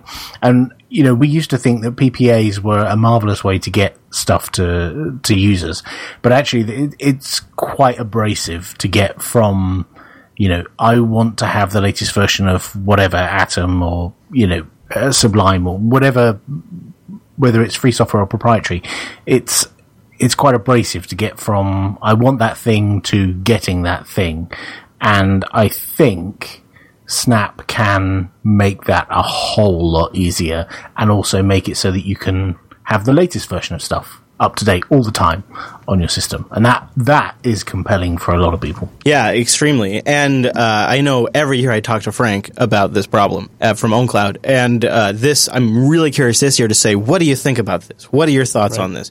Uh, I know they're they're relying right now on the OpenSUSE build service, and so one of the things that we kept going around and around about is uh, this seems maybe like a little bit too late. Popey, it seems like maybe this should have come about, but if you look at the origins of where Snap packages were originally created for, there was almost no no route to here without having gone through the Ubuntu phone process, right? Yeah, we learned a lot from click packages on the phone. And click the whole package. one- That's click packages. Thank you. Yeah. Yeah, so you know, it, like I'll, I'll give you a good example. There's a, a developer um, who created a game for Ubuntu phone called Balls, and uh, it's it's an SD. It's written in SDL2. It works on the phone, and um, he cranks out a new version once, maybe twice a day. Wow. And he can just push a new version to the store and it's on his customers' handsets or his users or whatever you want to call them, the, the people who play his game. He can build a new level in 15 minutes that he has to work on his game. He can build a new level, crank out a click package, shove it in the store, and thousands of people have it straight away, right? Hmm. And and so that works great on the phone. But you know, you and I both know. I'll, I'll, I'll give you a little secret, right? We don't have millions and millions of phone users, right? But we do have millions and millions of Ubuntu desktop users. Right. So take that technology that we used on the phone to deliver applications super fast to the users on the phone and bring that to the desktop, then all those millions of users can potentially have super up to date packages fr with all the lessons we learned from the phone. Hmm. I do like that. I feel like it's one of those things that we won't see pay off for quite a while, though. Potentially, I mean, we're working on tools to make it easier. So, like, you know, we're all working on snapifying, we call it.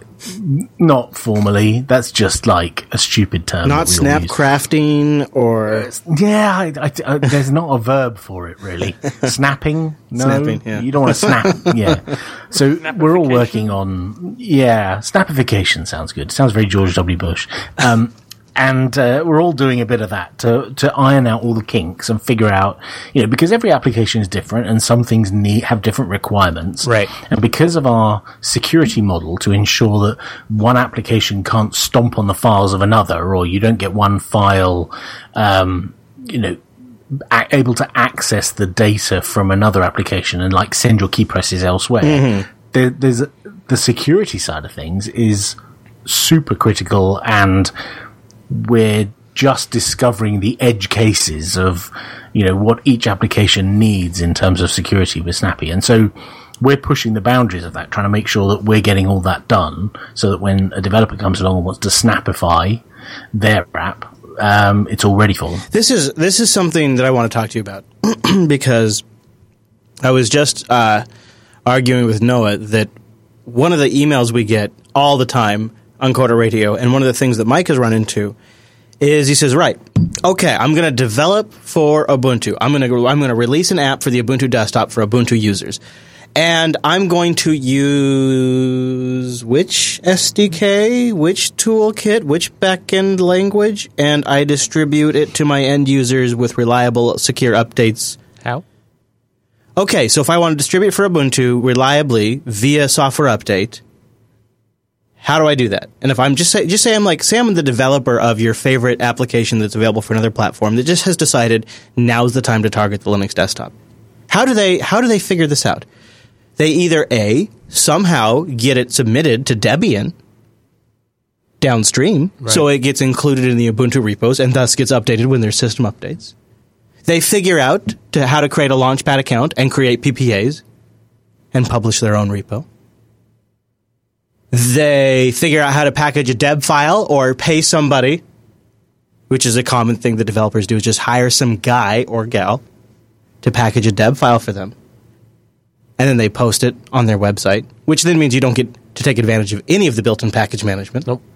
Check back. And so, you know, what Mike and I have kicked around a ton on Coda Radio is this is a shitty story to tell developers. This is just this just doesn't work for them. They they can't they can't bank on that. they can't take that to the bank. And and so I think that the snap packages is probably the best answer to this. And I think it I think it answers a bigger question than we all realize is being asked. Do, do you uh, do you agree with my sort of rough assessment, Popey? Right, and you know, for for a slow moving free software project, there's a good argument for you should put it in Debian or AUR or wherever Sure. that, that that hits the most number of free But software. But that's not really practical for a lot of people that are maybe bringing something over to the Linux desktop for the first time. Right, and and and that's just one, you know, method. I'm I'm just trying to say that putting it in Debian is not a, not inherently a bad thing. Right. There's nothing. Yeah. There's nothing inherently wrong. If you could that, do it, it's great. Right, uh, but we've seen, or if you can find a, a Debian developer to sponsor your, Mhm. your Right. upload, or Mhm. whatever, whatever the process is. But we've seen recently friction in Debian where an upstream developer wants more recent versions of their application in the distro, and the Debian policy doesn't allow that to happen. Right, you're referring to the and X screensaver thing. Right. And and so with with a system where the developer is put in control of how they distribute their code and with automated reviews and sandboxing, these three things put together means that developers are happy because they can distribute the version of their software that they're happy with when they want to. Users are happy because they get the latest version of crack that they want, and users are also happy and sysadmins are happy because the system is secure because the apps are siloed from each other. So it seems like a win-win-win all the way around. Uh, R. Brown, I wanted to give you a chance to jump in because uh, uh, also, I mean, we've seen this play out in a lot of instances, but OwnClouds are probably one of the more prominent ones. Wouldn't you agree? Yeah, um, they're, they're a pretty good example of, of one of those projects where, yeah, they're they're really well. In the case of the the Debian one, it wasn't just a case of not able to get the version in there, but also the Debian developer putting in what OwnCloud considered was an unsafe upgrade path. Right. Now, uh, Richard, I just want your frank opinion, not even as a representation of SUSE, uh, just as a representative, rep, as a representative of the Linux community. Do you bang your head against your desk? Do you facepalm a little bit when you go, guys, guys, guys? We've got the open SUSE build service. It's working great. Projects like OwnCloud are using the hell out of it. Don't reinvent the wheel with Snap packages. Just put it in open build service. Does it? Is there is there a facepalm moment for you, or or, or do you see it in a different light? I, I there, there is to a large extent when you mix in the Ubuntu mobile thing, there's maybe a case to be made there, but I'm I'm not sold on it. No. Hmm. Yeah, I. I- This is where our debate was going. I see. Uh, in the, in the living room, and and uh, no, no, I don't know. Eh, when we talked about it, my my my take was. See, I guess it's I'm of two opinions because Snap packages on their own right are, are are pretty slick technology and a pretty great idea and something that I think uh, pretty much anyone who's new to the scene you can look at how to build these, these things, how to how to write the uh, description file, and you're gonna get it. It's it's gonna be easy. I love that a lot. And it might be familiar for how you're doing packaging things for other systems Sure. already. Yeah, yeah. Uh, uh, so that I, I just I, I'm pretty jazzed about it in, in in the big picture. At the same time, um, I don't want to say this in a flamey way, but if if if Ubuntu would have just if, if we could have gone if it could have gone like this, like what if, what if it could have gone like this? Like Canonical would have been like, all right, we're gonna go focus on mobile for a bit. So uh, what we're gonna do is if you want to worry about getting desktop software on uh, on our desktop, we're just to hook in with the open OpenSUSE build service, and we're just to we're to hook in with that, and that's what that's to be our sort of our official avenue for getting software on our desktop. And I feel like that would have been a game changer for desktop Linux because instead of now getting packages bundled for Debian and Ubuntu out of the goodwill of the developer, it would have been a standardized method to deliver tech, uh, software to the Linux desktop. What guarantee would Canonical have had that the open source so, uh, open source build service would have kept their values and their priorities in mind? Besides the fact we've been doing it for ten years now. Well, I'm so I guess what I'm asking is you know, Canonical has eh, Canonical invented the you know the PPA system and the and better for better for worse they have these debs that are available on on the download. But that was at the time that that came out that was far and away better than anything else we had had on Linux. And so I think it's a little unfair to say that because other competition has rose up around them and they are now taking those steps to, to advance it, I think it's a little unfair to say, well, all of a sudden, uh, uh, Canonical has just done it all wrong. And, and I guess no, I have, I, I, don't, I don't want to. I don't want to come across as saying they've done it all wrong because I don't. I don't agree. I think that PPAs were a decent addition. And so here's where I'm coming from on this. And and just just really quickly is uh, Seuss Martin in the uh, Linux Action Show subreddit said, "Sorry, Chris, no offense."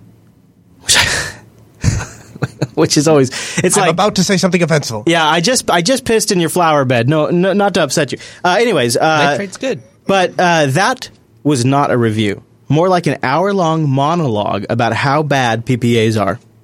And I want to stop right there. I, I actually think, as far as PPAs go, it, they're not an awful system. I don't think it's that bad. I think it was a good addition when PPAs were launched a long time ago. Uh, I'm trying to look at Wikipedia to find out the date, but they don't have it. 2009. Thank you. Uh, is this They certainly filled the need. right? Yeah, this was solid in 2009. Great idea. Uh, 2009 is too long ago now, and it needed to be iterated on continuously since then. And what happened, in my estimation, is it just didn't become a priority. And then the cloud took off, and then rapid software development took off, and people start creating entire applications that run on the web based on Node.js and plugins that can be completely revoked. Yeah, you know what I'm talking about. And in days, they have a new web application. And then in months, they have iterated three times. And all of a sudden, we now find ourselves in a world where, unarguably, OpenSUSE were the leaders, where Fedora has a very competent solution, where Arch has a crushing lead with the user repository. We now find ourselves in a world where Ubuntu is behind in this regard. I'm not saying PPAs are bad. I'm saying that if we could have switched over to another solution by now, I, I like the build service just as my personal one Yeah, works well. we would have fundamentally changed how software is distributed for Linux. The answer for developers that I talked about earlier would have been target the build service. With clear documentation, a large community, and it would have made it available to just about every damn distro on the planet. Now, I'm very excited for snap packages, but a- at the same time, I kind of feel like it's too little, too, well, not too little, but it's too late. 1604 and snap Package is definitely notables from 2016 one of the next segments that's coming up is one of the first really well not really one of the first but one of the many super solid technical contributions that wes has brought to the show. It's- been great having wes on the show in 2016 and our next segment is a great example of that. And it's it's so great because he's not caught up in all the buzz and the hype around some of these things. And he gives you a real practical straightforward working with us every day kind of take. First speaking of working with things every single day your education's one of them. And that's linux academy. Linuxacademy.com slash unplugged is where you go to support the show and get a seven day free trial. Linux academy is a platform created by linux enthusiasts for you to learn more about all things Linux and the great stuff built on top of it. And they're just geniuses about the way they've set this up. They have self-paced, in-depth video courses for every Linux and cloud and DevOps topic. They have labs that give you hands-on scenario-based training, which helps me with my testing anxiety. Instructor mentoring is available when you need it, actual human beings. And then if you're not quite sure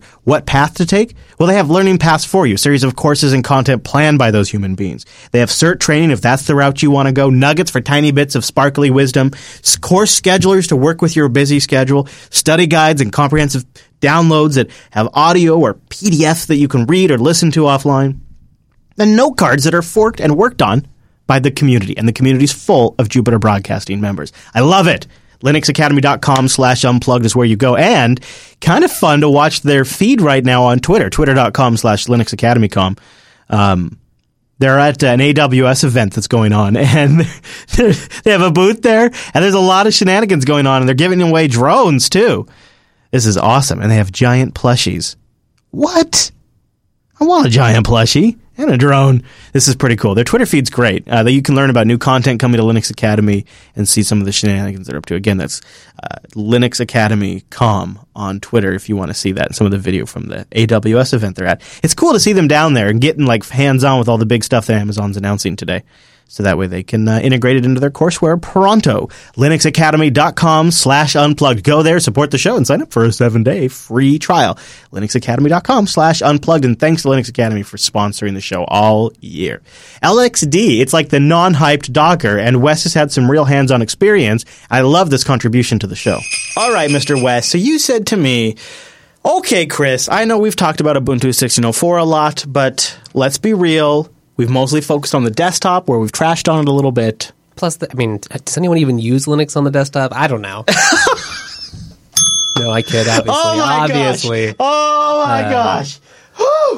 But you know, there's the whole other element of uh, the, The Ubuntu server. server. The server, where it's actually uh, hugely successful. Yeah. Like, So in, have you a used it at all? Yeah. Oh, yeah, yeah. Uh, uh, uh, Android. Uh, ah, wait. Do I have any local 1604 servers? No, no, I don't. I only have I only have DigitalOcean droplets, Yeah. but we've got a handful of them now. Uh, and I don't really have anything to say. I Um, guess that's a good thing in the yeah, server, they just right? they just freaking run. Uh, we've set up uh, software on them. We have some 1404 uh, droplets we want to move to 1604 because we.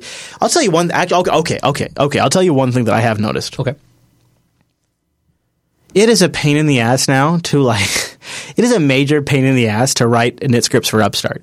And it's like the last thing I want to do, or it's the last thing anybody on the JB crew wants to do is learn Upstart at this point. oh my gosh, yes. Who wants to learn No. Upstart? It's going It's dead. yeah, exactly. And here's the other thing: is that tons of the projects I've been using for a while now have systemd init scripts. Yep, they come. they're right there. Yes, yes, yes. So uh, that is sort of the nicest thing about 1604 is now I'm just like looking. I can use those examples and things, but that's pretty much the, the entire summary of my review for on the servers. It works. I don't really have any complaints, and it does everything I expect. Which, by the way, exactly what I want on my server. Right.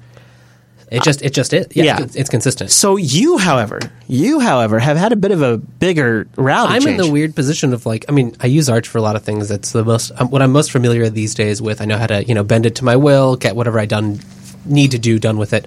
I'm in the weird position where I'm considering switching to Ubuntu for for a lot of my larger server uses. Uh, mostly because of LexD, as they call it, which is LexD 2.0 is just released, and that's their container uh, lighter visor. They jokingly call it. Uh, and it's and it's meant to be a new way to interact with the uh, Linux container or LexC subsystem uh, and the infrastructure they've set up. So if you're not familiar, um, you can go to linuxcontainers.com, I believe. Yeah, Mhm. linux, .org, linuxcontainers.org. Dot .org, yeah. Uh, backslash LXD, backslash try. try dash it, which Uh, we will have a link in the show. and notes. you can give it a try right now. Uh, and it's a Now hold on. When you say give it a try, you mean I can go to a web page and I, I can spin up a LXD container in real time? yeah. Let's, do try it. it. Let's do it right now. Are you ready? You want to do it? Okay, here we go. So I am at linuxcontainers.org slash LXD slash try dash it. Again, link in the show notes. Yeah, where's the IPv6 connectivity, Chris? At the studio. I know, on. right? So I'm going to say I've accepted the terms of service because, of course, I do. They're pretty reasonable. Now they are going to start the container on the fly. Now because we just gave out the URL, it's going to get slow here. But before it gets slow, you can see right here, Wes, right here, boom! I got a console. I got an LXD container. I'm now root inside a container nested inside an LXD install, which is sort of like LXD Inception. Yes, right. What am I seeing here, Wes? What am I? What am I seeing? You're seeing they ran LXC exec container name bash, and it just gets you executed as root inside the container, a bash shell. This is pretty cool. Uh, this is a pretty cool way to do it. Yeah, it's pretty neat. So they, they one of the neat things that they've LXC was pretty complicated to use. It's, it's really neat to use if you've ever tried it. If you need like you know, system level containers, Yeah. Uh, but there's a lot of things to learn and a lot of like ro- configuration things to, to set up. Sure. LXD or LexD, it, it's a lot simpler, and so you can kind of just get an image going, and they have default profiles set up. So the default one it runs uh, as an unprivileged container, meaning that it actually runs. Uh, in a user namespace, so that root in the container is no longer root on your Oh, host. It's actually cool. matched Nice. to like UID one million or something like that. Uh, so so it, and hopefully to get you some added security. Uh, but it but it also has like default pro- profiles. If you want to run Docker in there, you just change your container to be on the Docker profile, and they tweak some of the security settings and the like nesting settings so that you can run Docker inside your container. Huh. So you're just starting to play with this, but how's the workflow bit? Is it pretty easy to it's use? neat. So LXC used kind of a template workflow, so where you'd use something like pacstrap or Bootstrap or whatever to like get your container implemented on the machine you're running it on. Uh, LexD uses an image-based format, so you actually just have like a tar GZ of your container root file system. Huh. Uh, and it also takes great advantage of ZFS. It's awesome. So, like, you know, on 1604, you just install the userland tools. The kernel module is built for you. You just load that up. Uh, it has a do sudo L, uh, LXD init, and it'll walk you through it. It'll even set you up like a loop back mounted Nice. ZFS file system if you want, right? So that's what I'm using on the laptop here. Or if you want to have, you know, you have an actual like pool of disk to use, you can use that or use one that you already have. And so what that means is when you want to use like a new they give you some image servers by default with the like you know Ubuntu 1604 container image. You can just pull that down, but once you have that image, every new container you start, it's just a it's just a copy on write copy of that, right? So you you it's basically free except for what you change it. slick. And all again super easy to set up. And I've already set up like an Arch version, so they don't have they have like Alpine, they have So, wait, so, you, so you're saying you're saying you have okay. So for example, if I were to do this on a on a droplet, I could have an Ubuntu 1604 droplet, but in the container run Arch. Yep, absolutely. so they don't have one provided on there. They have like an image images.linuxcontainers.org where they have like Fedora, Cora, like lots of pre-built stuff for you, but Arch wasn't one of them. But you just take a, you know, you make a reasonable Arch file system, you package it up in a tar, and it's really easy to get it as your own. And then you can, they, the other neat thing is it's a networked, like, it's all done over a REST API. That's like, that's how the client talks to it. That's how you can talk to it. They have Python bindings. And it also talks over the network. So I can have a server here and then a server on a droplet somewhere and I can go make myself a new image, have containers here, and if I make a container I really like here, I can just push it over to the server and it'll run there. That is nice. You can Talk even about snapshot it development. here, then push the snapshot up to this. It's it's. Yeah. I'm really excited. I might have to change a lot of my infrastructure to use this now. That is super, super neat. I like Wes's discussion about LXD. And while we're talking about things that are very practical, let's talk about the Linux desktop in terms of pragmatic reasons and philosophical reasons to use Linux. All right, so I, I- I'll I don't want to go too far in this without bringing in the mumble room because this is sort of the segment I wanted to give them a chance to shine. However, I got to ask you. I don't think I actually know the answer to this question either. I was just trying to think if I knew what you were going to say. Do you today use the Linux desktop for idealistic reasons or for purely pragmatic, practical reasons today? And is that different than when you first tried Linux? I I think I've kind of come full circle.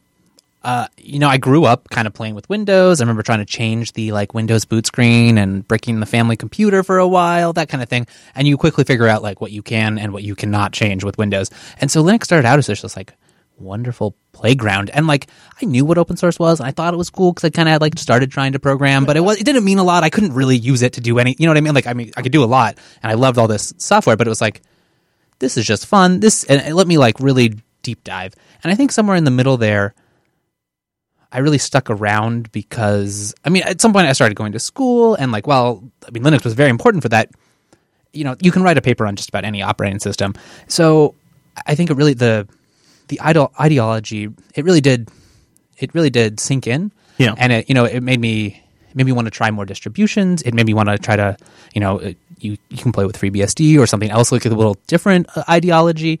But I think today I don't think there's another platform where I could get what I need to get done. Like, there's definitely both parts. Like, both parts are very important. I think the ideology is it's important. I think freedom is important. I think open source is important.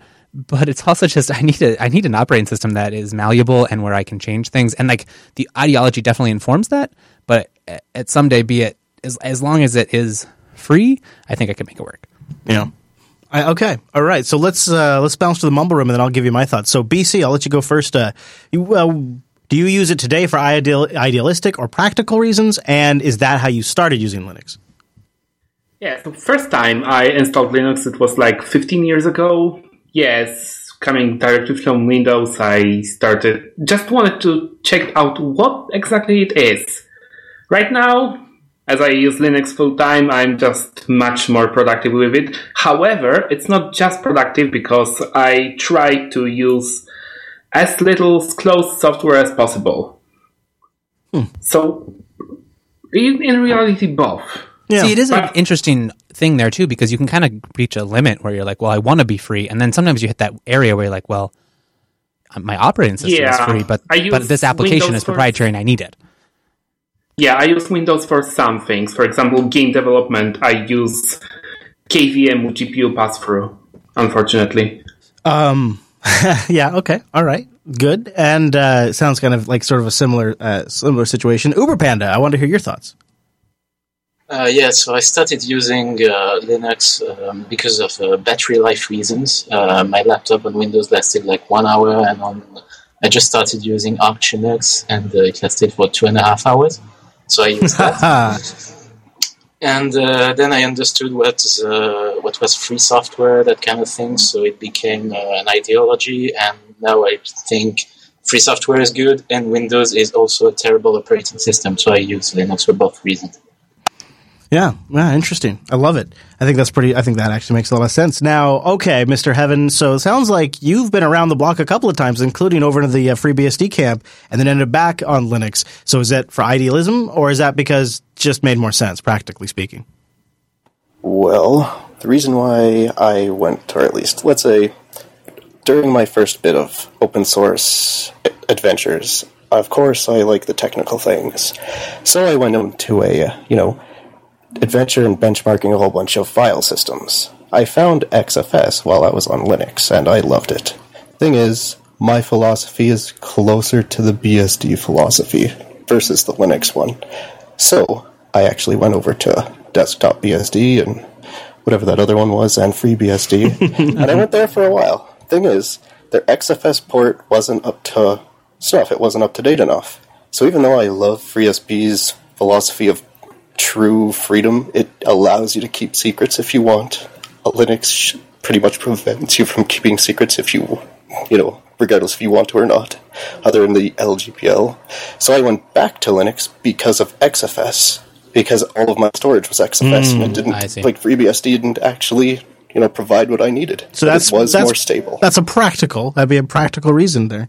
Yeah, that is actually a practical reason, even Yeah. though it's slightly philosophical as yeah. well. Oh man, that's so interesting. All right, uh, Mini MC, uh, your practical or idealism for your initial adoption of Linux and where you're at today. So I wanted to know something new. I started with Linux SUSE 6.1. I just wanted to see something new. And all missing stuff was really hard to replace. And then from time to time it became a feature. So now Linux changed my whole workflow. So it stripped me down to the basics and I'm much faster, much clearer in my workflow than I was before, I guess.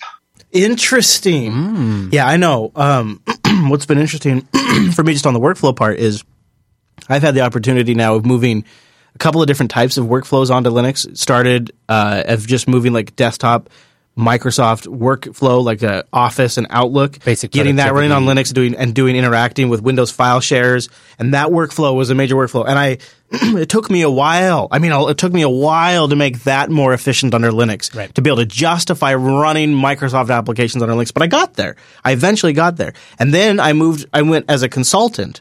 I had to move that workflow onto Linux uh, when I did IT consulting for a while, and then. Um, you know, just eh, here at Jupiter Broadcasting, there have been so many workflows that are are sort of they start with the Mac, and then I I was like, I have to move this to Linux, and definitely one of the biggest ones for me was my unfilter clip editing and Oh, workflow really? because that just it started out as such a Mac centric couple of tools that I just hated using, and it just was a mess. And moving that over to Linux and finding that to be and, and being able to then use all of my you know my, my traditional Linux skills on, on the command line and being able to take advantage of things like Quake and be able to take advantage of things like Avidemux and being able to install codecs that, that you know by just a command away. Right. It made it very practical in that case to move that workflow over there. So that workflow element and be and just because I have a better workflow sometimes is a, is enough of a reason. It's and more options in how you make that Yeah. workflow, right? um, so Rotten, I wanted to hear your practical or idealism. Oh well, I started uh, as a practicality thing because I was a beta tester for Windows 7 for about a year before Oh. it was released, and uh, when it was when it came to the point where they were about to release it, they said all beta testers now had to pay for it. So, and it wasn't like you know you had a certain amount of time to pay for it. They stopped your Windows 7 from Oh working. yeah, oh yeah, that's right. Yeah, so it was completely like just stripped away from me, and they they gave me I think like a week ahead of time. like, the notice that you're you're going to lose the access to to run the system that you've been working for free to fix bugs and and you know, find problems that we've we've obviously have not finished fi- fixing yet. Wow. And uh, then it to the point where I was just like, you know what, out of spite, screw it. And I was already dual booting at the time, but then I just kind of like just wiped it and went to the to the Linux way and uh, been there the whole time. And now it's become both. Uh, I didn't really know what the ideology was at the time. Exactly. now- Right. Yeah. It's hard to pick up on so at now, first. Yeah. Yeah. So now it's it's more like the ide- the ideology made me stay, and the practicality made me come over. That's a good way to put it. Landrash, I wanted to hear your uh, uh, ideology versus practicality, where you started and where you ended up.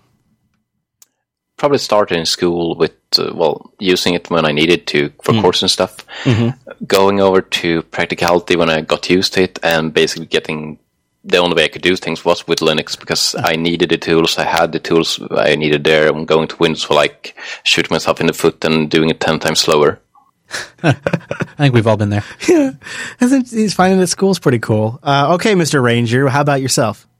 Yeah, I, I I'm another one that I started out practical because uh, you know back in the late '90s, early 2000s, worked at a computer shop where we needed easy internet sharing, and IP chains was where it was at. Nice. Um, we similar to your banking story, we had a point of sale system that was crashy, and the networking on it was horrible. And oddly enough, the perfect solution was run to run it in DOSBox. wow. Um, and uh, even to this day, um, just a few months ago, um, uh, was an officiant at my sister's wedding, and I needed some random government form, and I was trying to figure out how to modify this the way that I needed. And Scribus was, you know, Oh, one nice. command line install away. So I'd say practically, um, you know, Linux is so easy to get software for, and so easy to find software that does, you know, whatever task you need that day. So for me, way practical. Cool. I, think that's an interesting thread, like in what, what Swift 110 here is, is commenting. Like, it's interesting how, I mean, practical is so different. Like, there's a lot of like enterprise cases, or like, you know, if you're a creative type where it's less practical because the tools you need are proprietary and expensive. But there's a lot of other cases where the ideology of freely available makes for these, if you're, if you're underprivileged, if you just, you don't, you're out of budget for the quarter and you really have a problem that you want to get solved, free software is there for you. Yeah, yeah, it really is. I, uh, in fact, I'm I'm going to touch on that one. I'll I'll share mine here at the end, but I I'm glad WW wants to share his. So go ahead, WW. What's yours? So I started back in Red Hat 5.1 in 96, 97. Yep. Um, we didn't have, I didn't have lugs back then. I lived in the desert, so I was lucky enough to have friends that were into Linux and Mm. into ham radios, and you can walk into software, etc., and buy Mandrake Linux or whatever. Or if you were lucky enough, you can have an independent ISP and order Linux online and get it.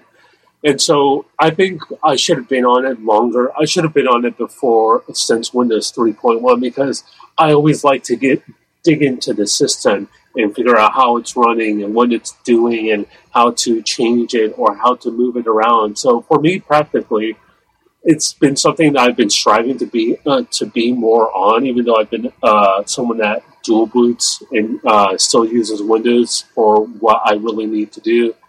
Um, it's ultimately where I hope I end up is more on Linux, and I'm not sure about the the idea ideological side. I like to be more pragmatic. So for me, it's more of a practical reason to be on Linux, and that makes more sense in the long term than being stuck on a closed system that you will never be able to open and openly use the way you believe it should be used. Yeah. So long term for me, I think it's going to be practical, but uh, maybe once I um, I get a chance to read more into the ideological stuff, it'll be both. For me, right Yeah. now, it's all more of a practical reason. You know, I think what I'm what I'm really picking up, and it's, it's, it echoes mine, is you sometimes you come at it from what feels like a very practical reason, and then you get there and you discover the philosophy. So I'll tell you, you know, mine really started as a need to solve a, a limitation of, of Windows. Windows just simply at the time, Windows NT4 was not good enough for the job I Right. needed it to do, and so I had to find another solution. Started very practical. I and you what's I think particularly for me if you if you watch it if you watch the back catalog of the Linux Action Show with this in mind, you can see where I switch from a pragmatist to more of an idealist, and now I, I'm on Linux simply because I can't stand to use any other platform. I couldn't I couldn't imagine having to use uh, Windows as my daily driver. I don't know what I would do. Um, so I you could claim that's practical, but I think really I'm here now for the idealism, and I'll tell you for me, it took a while for it to sink in, mostly because there were so many problems I needed to solve, and it didn't really hit me until I started thinking about it in the way that affected my own bottom line. And then, then it clicked, and, and it was really in, in the sense of my clients kept getting screwed over by companies like Microsoft and many other proprietary companies that would just extort them for support contracts that were unbelievable and that would change and drop features at, at, at a moment's notice and completely leave them off on this old version that was no longer supported for a decade because the next version up completely uplifted their workflow. And what I what I discovered over time, both in a sense of software and hardware and in contracts, is that vendor lock-in can be paralyzing for a company oh, yeah. sometimes. And so that was in which the lens that I first looked at the advantages that open that a core open source infrastructure gives you. The kind of visibility into the long-term viability or even the emergency eject lever of forking and maintaining it by hiring your own developer. It's a really which inter- interesting business case for like you get a lot of freedom there. It's huge because I can tell you, you can deploy your infrastructure on this. And worst case scenario, if they stop making this thing, you can go hire a developer and that developer can continue the thing because all of the code is completely free and open source. And for an enterprise, that's not a crazy proposition. no, if they it's already a, have developers, prob- or they can yes, hire one. Like, yes, it's not a and if it's a core piece of their business that makes them money, they they like having that flexibility. And so it was with that perspective that looking at open source, the way that it would solve that problem, that I realized, oh shit, this is the killer feature. It's it's not the great package management. It's not the stability. It's not the security. It's not the transparency. It's not all of the incredible minds that are and diverse opinions that are contributing to this. It's this fundamental open license, this GPL that is the actual killer feature of this platform. And what, what it, t- it took me a while to get there, but is now it is based upon that, which I look at everything else. I, I, I you, you can't have a practical Linux desktop experience without the idealist, without that GPL, without that idealism that led to the GPL and the GNU stack. You can't have the full practical Linux desktop with, which is a, a sensible reason that we're all using it. It wouldn't exist without that. Mm-hmm. And so it is once I, once I sort of made that sort of transition, that revelation, I realized, oh, I'm actually, I'm actually an idealist list and when I make decisions based on that, in the long run, those always tend to be the ones that pay out. And the one when I make a decision that's not oriented towards that, it tends to screw me eventually. And that has been has bared out in my personal life for stuff I just use myself, and it's bared out in my professional life with my clients and whatnot. And you know, it, I'm I'm very very very very very proud of the fact that I can go back to almost any of my clients and any of the Linux and open source solutions that I implemented are still maintainable and supportable today. That is awesome. And I you I cannot proprietary solutions cannot don't work that way. Cannot do that. It's literally not possible because aging them out is part of the process, and locking you into their support path because that's where they make all of their money in the enterprise is part of the process. And so it took that kind of that particular doorway in which I saw it, then it really sort of lit up for me. Um, but my it was funny very how pragmatic. these two are. You know, like I feel like a lot of people, it's that, that that pragmatism, especially if you're. I feel like networking is a huge part. Where you're like, I Yeah. want my internet gateway. And I feel like it actually that's a more solid foundation because if you're just in it for the idealism, then that idealism is going to last you as long until you want to watch something on Netflix or Right. you're going to watch a TV show. I mean, where do you draw the line at that point? Do you do you abandon all all uh, proprietary lockdown media all together because you that's kind That's of the, pretty hard. And maybe you do, and maybe that works for you. But to me, it seems like that eventually, after a certain amount of time, unless you're freaking Richard Stallman himself, you're gonna give. That dam eventually is gonna break.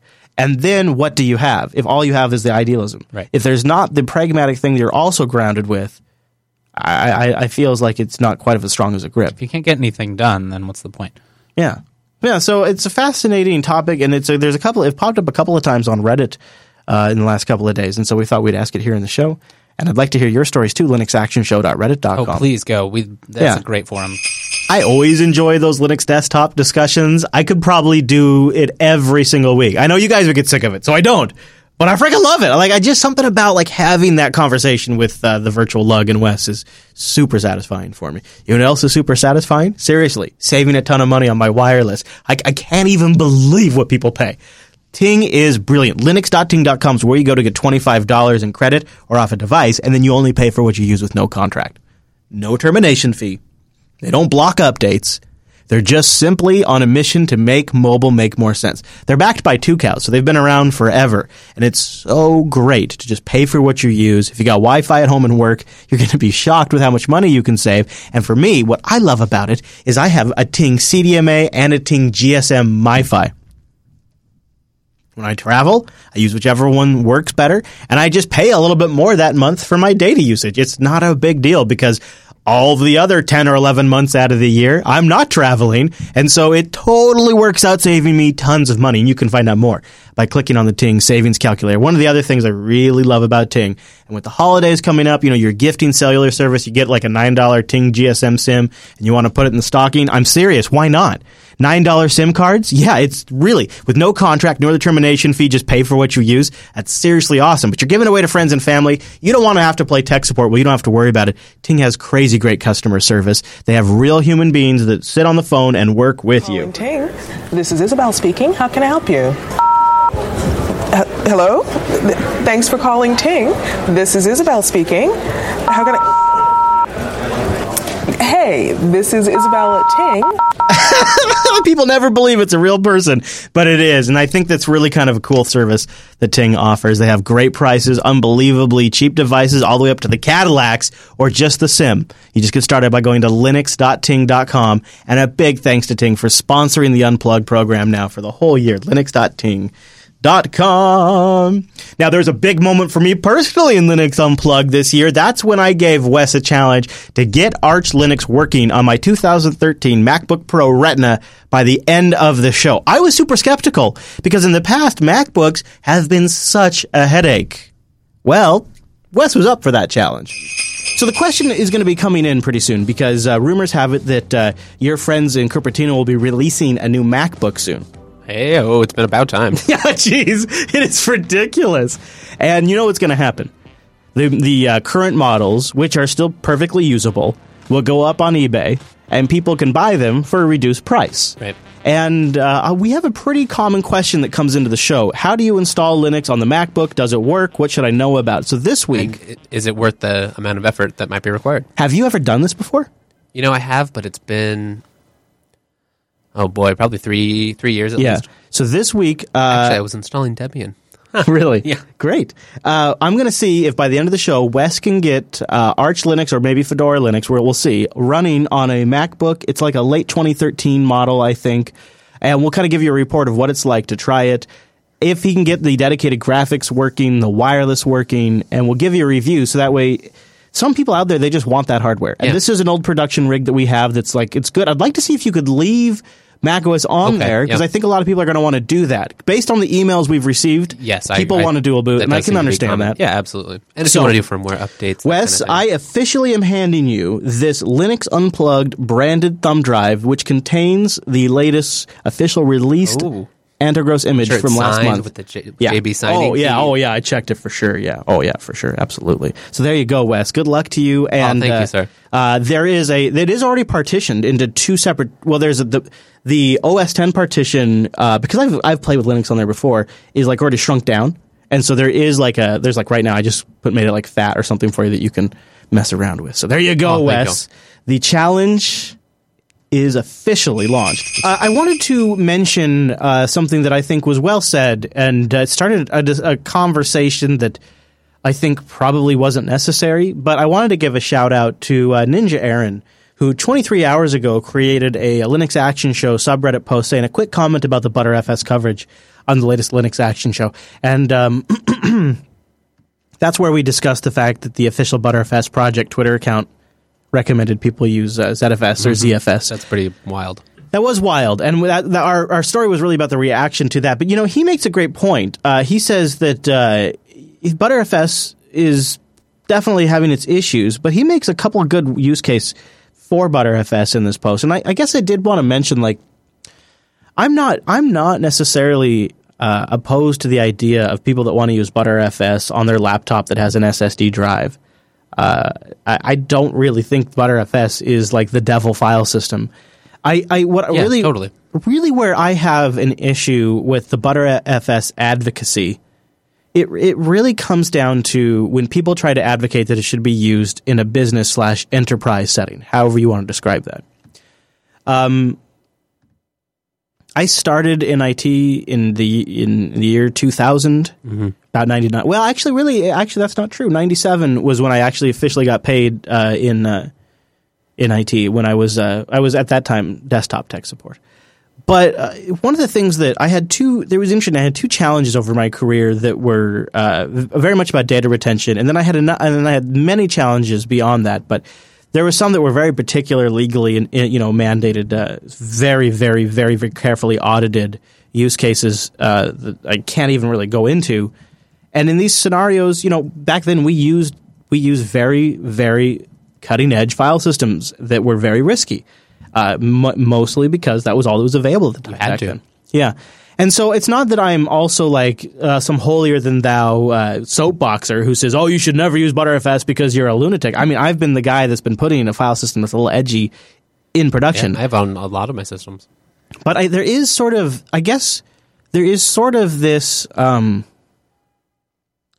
it feels to me like there is this failure to look within a bit to sort of self-analyze and say we've made a mistake here.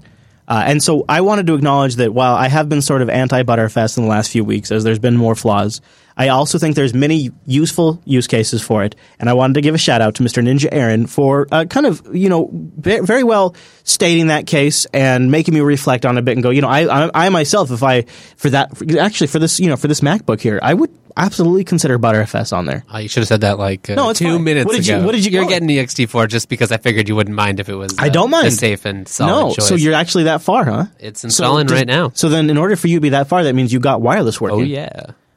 Ah, now that wireless fix, that's this is one of the interesting things though, is that wireless fix will not persist once you reboot into the main OS after it's been installed. No, but uh, maybe I'll be smart enough to chroot into and uh, install that preemptively. Now Thank that you for the reminder. Damn it. You know, Wes, I'm actually pretty impressed that you got the Wi-Fi working uh, without any other f- connectivity. So what did you do? What did you do? Because this is going to be the number one challenge is these, these MacBooks, any recent MacBook doesn't have an ethernet port. And everybody that's going to be doing this is going to run into this problem where they're not going to have Wi-Fi when they get in a live environment. So what did you do to enable networking without having a connection? Well, I had conveniently, we're installing Antergos here, and I had a Arch Linux little laptop right here. So I just uh, ran make package, built the package, copied it on a USB drive, installed it, mod probed, mod probed the uh, Broadcom drivers, and away we went. Well played, Which. I was very pleased. Everything worked perfectly. Uh, Well played. Network manager picked it right up. We were on the network. Damn. And also, I'm impressed that you remembered the Wi Fi password too. Because I didn't tell you what that was, and you still, good job. Uh, anybody have thoughts on ButterFS in the Mumble Room before we uh, move on to just a, a quick shout out I have? I'll just say I'm excited for uh, Bcache FS. We'll see when that's actually usable, but Is that a B tree kind of Yeah, like RAM I'd based? second that. Yeah. Okay. All right. Tease me a little bit.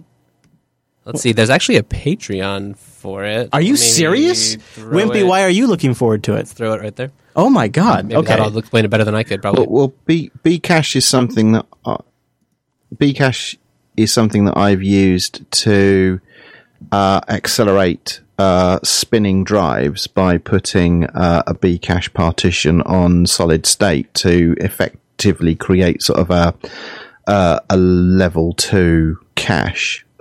This and the is great. authors behind Bcache realized that they were very close to actually having a full Yeah, exactly. block file system. So they're going the next step to implement it as a copy on write file system. They only have 38 patrons. I feel like maybe we could bump that up a little bit for them. Mm-hmm. So here's so it's going to be a copyright on fi- copyright on write file system like Z- ZFS or Butterfs They they aim for good performance. They say significantly better than existing copy on write file systems, comparable to the performance of Extended 4 or XFS. See, we, really, we really need this, or we're just Oh wow! ourselves. Metadata and data checksumming multiple devices, including replication and other types of RAID, caching, compression, encryption, snapshots, and scalable. It's been tested up to 50 terabytes and will eventually scale higher. Already working on stable with mini community uh, with a small community of users. This is super exciting. And what I really like about it is, and this is where I was trying to get to in the conversation on Sunday, but I, I, I think I went off track, is ButterFS, when you look at the model, almost seems like th- this, this funding model makes a lot of sense. It's just they would need way more support mm-hmm. because it really is a full time job. It is a lot of work to do this properly. And this is this is great. So Bcache, I'll put a link to the uh, Patreon in the uh, in the show notes. So that could be really cool. I'll check it out more after the show. Okay, Wes, I heard you rebooting during that spot. I heard you. How's it going over Well, there? it's installed. Now we're working on getting it to show up in the bootloader. Do Yeah. you have a preference? Do you want rEFInd? Do you not? I, I don't know. I don't know what's what's the difference. I, this is this is all new to I me. mean, you can get it to, to work with the, the native EFI bootloader. That seems good. Okay, but you can also install rEFInd, which is kind of just a nice, better. what bootloader. would make it easier to get the Nvidia graphics working? Because that's that's, That's a part of good this. question. That's part of That's this. a good question. Because I think that's like a kernel boot parameter. Because Yeah. otherwise, I think it uses the Intel graphics by default. I believe so. And th- so I want to talk about why this is happening because this is some crazy bull crap. I mean, I, actually, I will be f- in full disclosure. I will be honest with you. Um, the number one question we have ever gotten into the Linux Action Show and Linux Unplugged, and I am literally talking since episode one over a decade ago of Linux Action Show. The number one question we have gotten is how do I get Linux working on a MacBook? and we answer it from time to time, but we never really fully go into it. And so we're it's one of these things that we're simply sick and tired of getting the question asked, and so we just don't address it a lot. And I was I was um, I've been using the Entroware Apollo as my daily driver at home pretty much since my review, and absolutely loving it.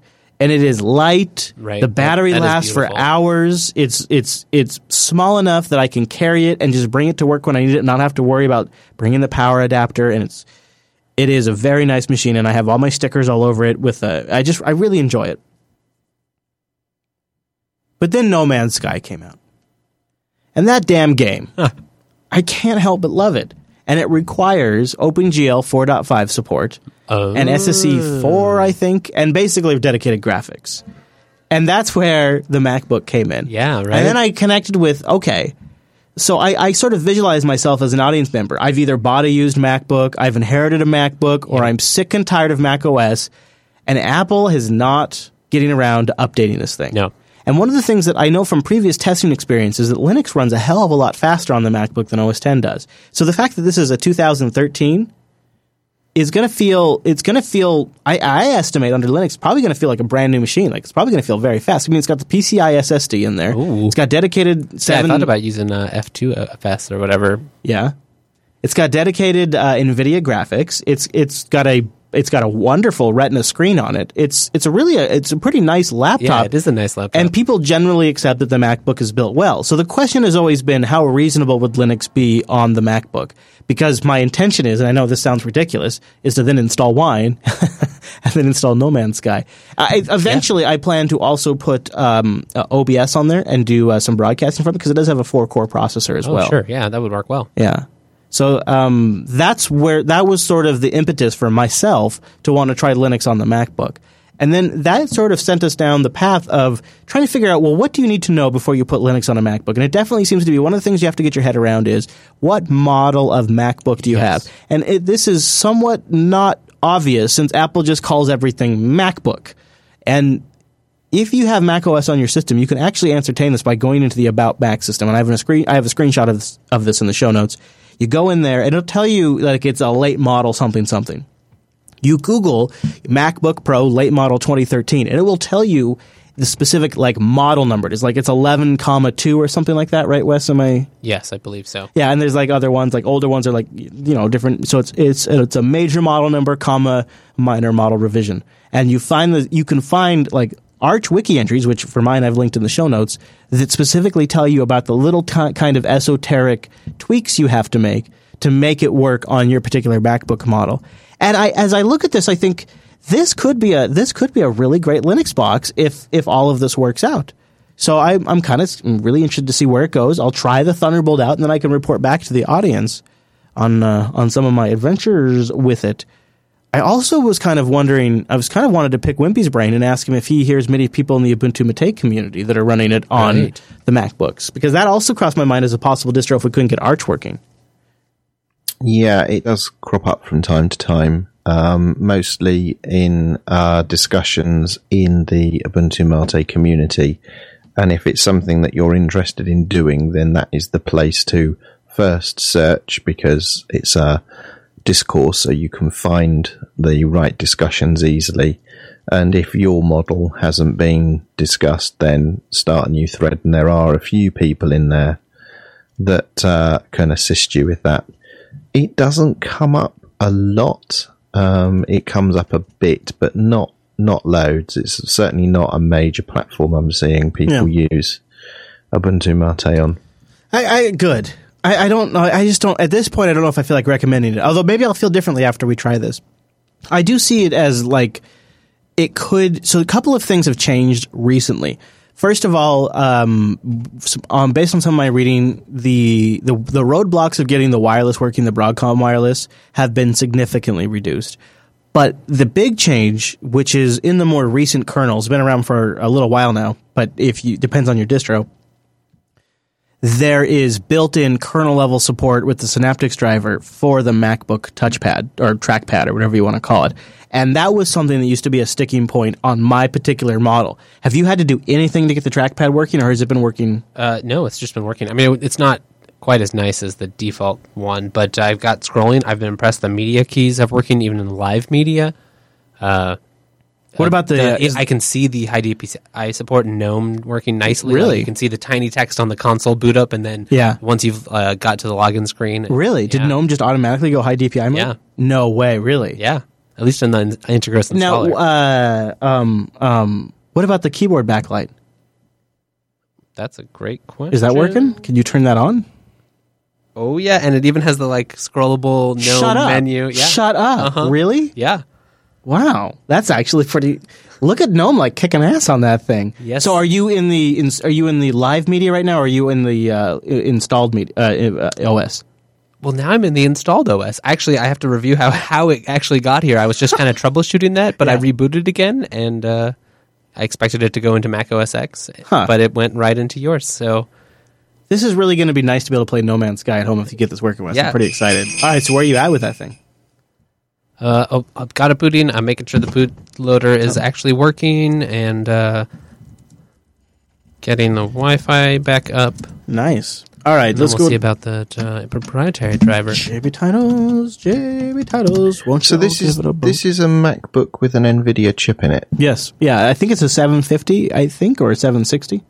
And is this a new computer or one? No, no, no. It's around? a, it's a, it's one that I used uh, back in like uh, before. I think even before I hired Rikai uh, for editing, and then once Rikai came on board, he had 750M. Okay, 750M. He got the dedicated Mac, and then this sort of became like every time I wanted to do a comprehensive video editing project, this is my machine I would go to, and still do to some degree. But I've been transitioning to Kdenlive more and more. So I've had Right. this sitting around, and it's a late 2013 model. That I and I actually think with an old MacBook, you have a better success rate with a slightly older model, which is kind of bears out why I think you'll probably see more of these showing up on eBay when the new model comes out because it's literally been too long, and so they'll probably people throw their old models on eBay, and you might have Linux users who want a particular build quality of a machine grabbing these and snapping these up, perhaps. So this is a Pro 15 of some description, is it? Yes, uh, uh, yeah, it's a tw- it's a late 2013 MacBook Retina 15 inch with a 750M and the one terabyte SSD, PCI SSD, and 16 gigabytes of RAM. And Wes, did you decide on a bootloader? Uh, well, right, yeah, right now it's just using the built-in EFI. So, like when you hold down the Option key or whatever it is, the That's what I'm working on confirming. For Interesting. you. but uh, we might just install uh, rEFInd yeah, anyway. man. Oh, look at you! Because look it's at you! awesome. Uh, look at it that. would be int- it would be interesting to compare battery life between the systems. Yes, it you know. TLP Yes. installed and ours. And It would really in- interest me. Yeah, I because absolutely they say do that. Linux is not well optimized for these kind well, of computers. I to be fair, the cards are definitely stacked against Linux.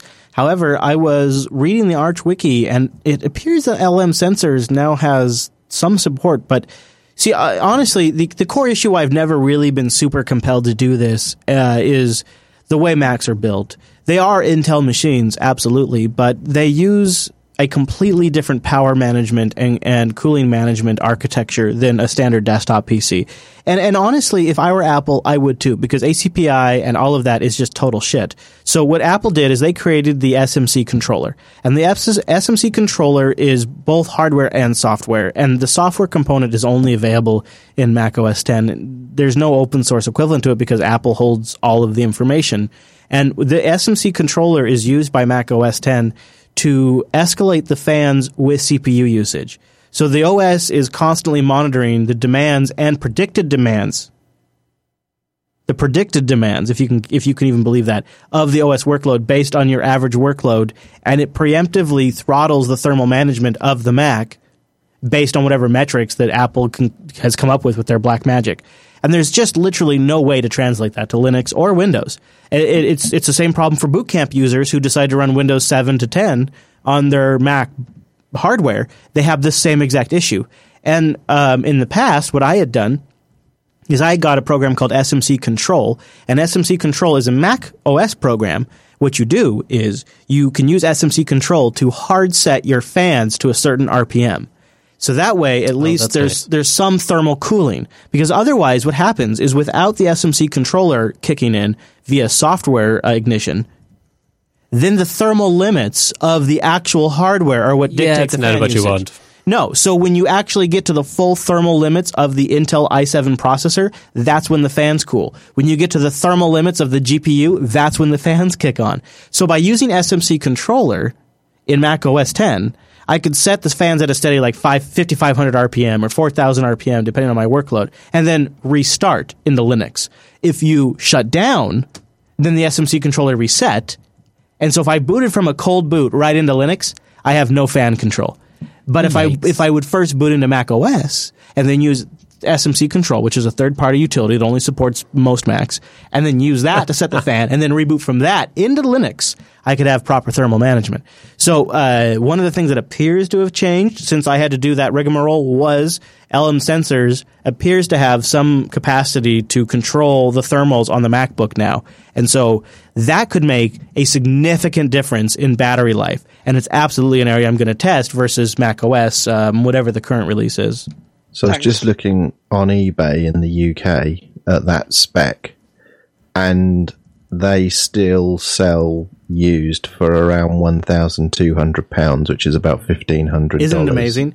See, I think uh, Apple has always managed to have super good resale because they only, at best, release a model a year. It seems. So, so you you you just if it's on, it's sort of it's sort of like there's by their by their apparent nonchalant attitude towards their hard Mac hardware customers, they have created a very robust aftermarket value for the MacBook.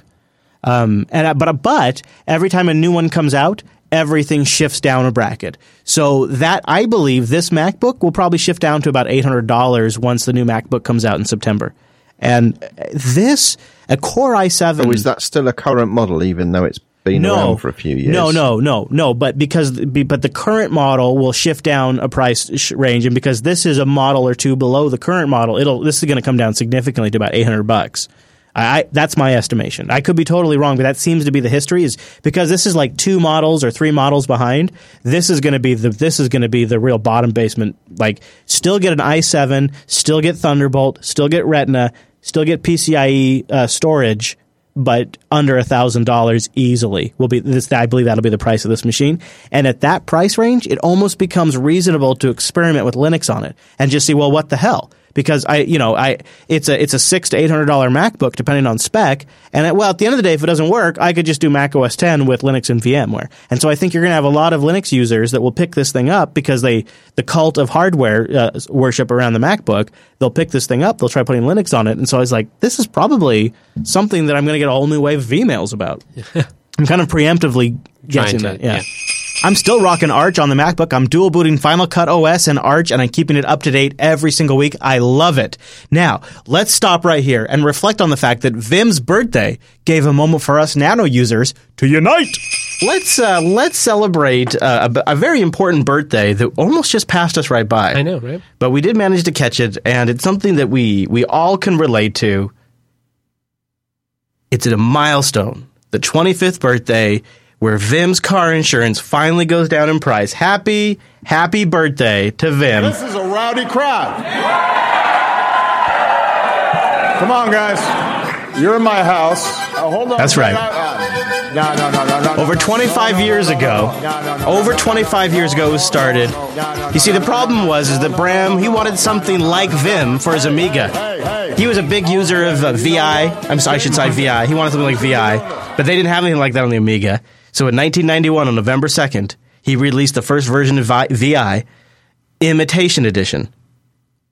After three years of working on it, the VI Imitation Edition.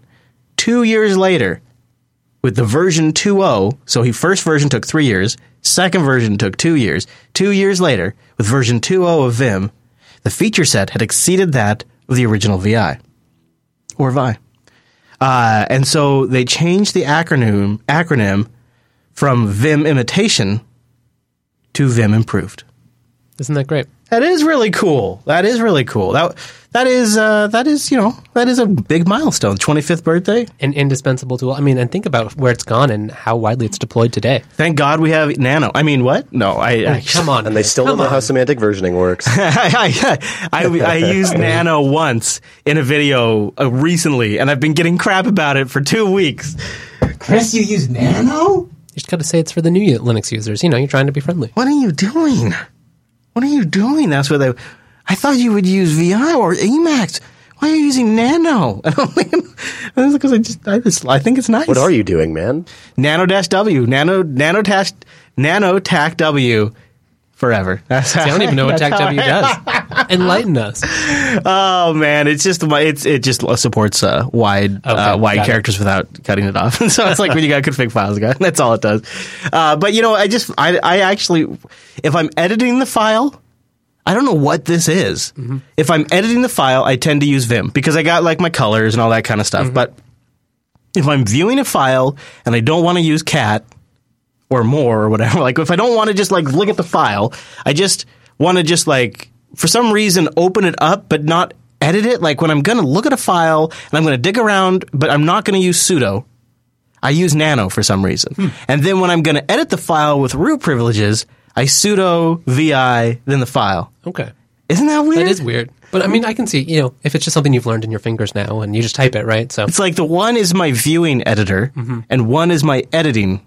Not sure editor. viewing edit, editor I know, is it's a so consistent stupid. idea, It's but so dumb because I do every now and then when I'm already in there. Now I'm like, well, I'll just change that real quick. Right, right, and then, yeah.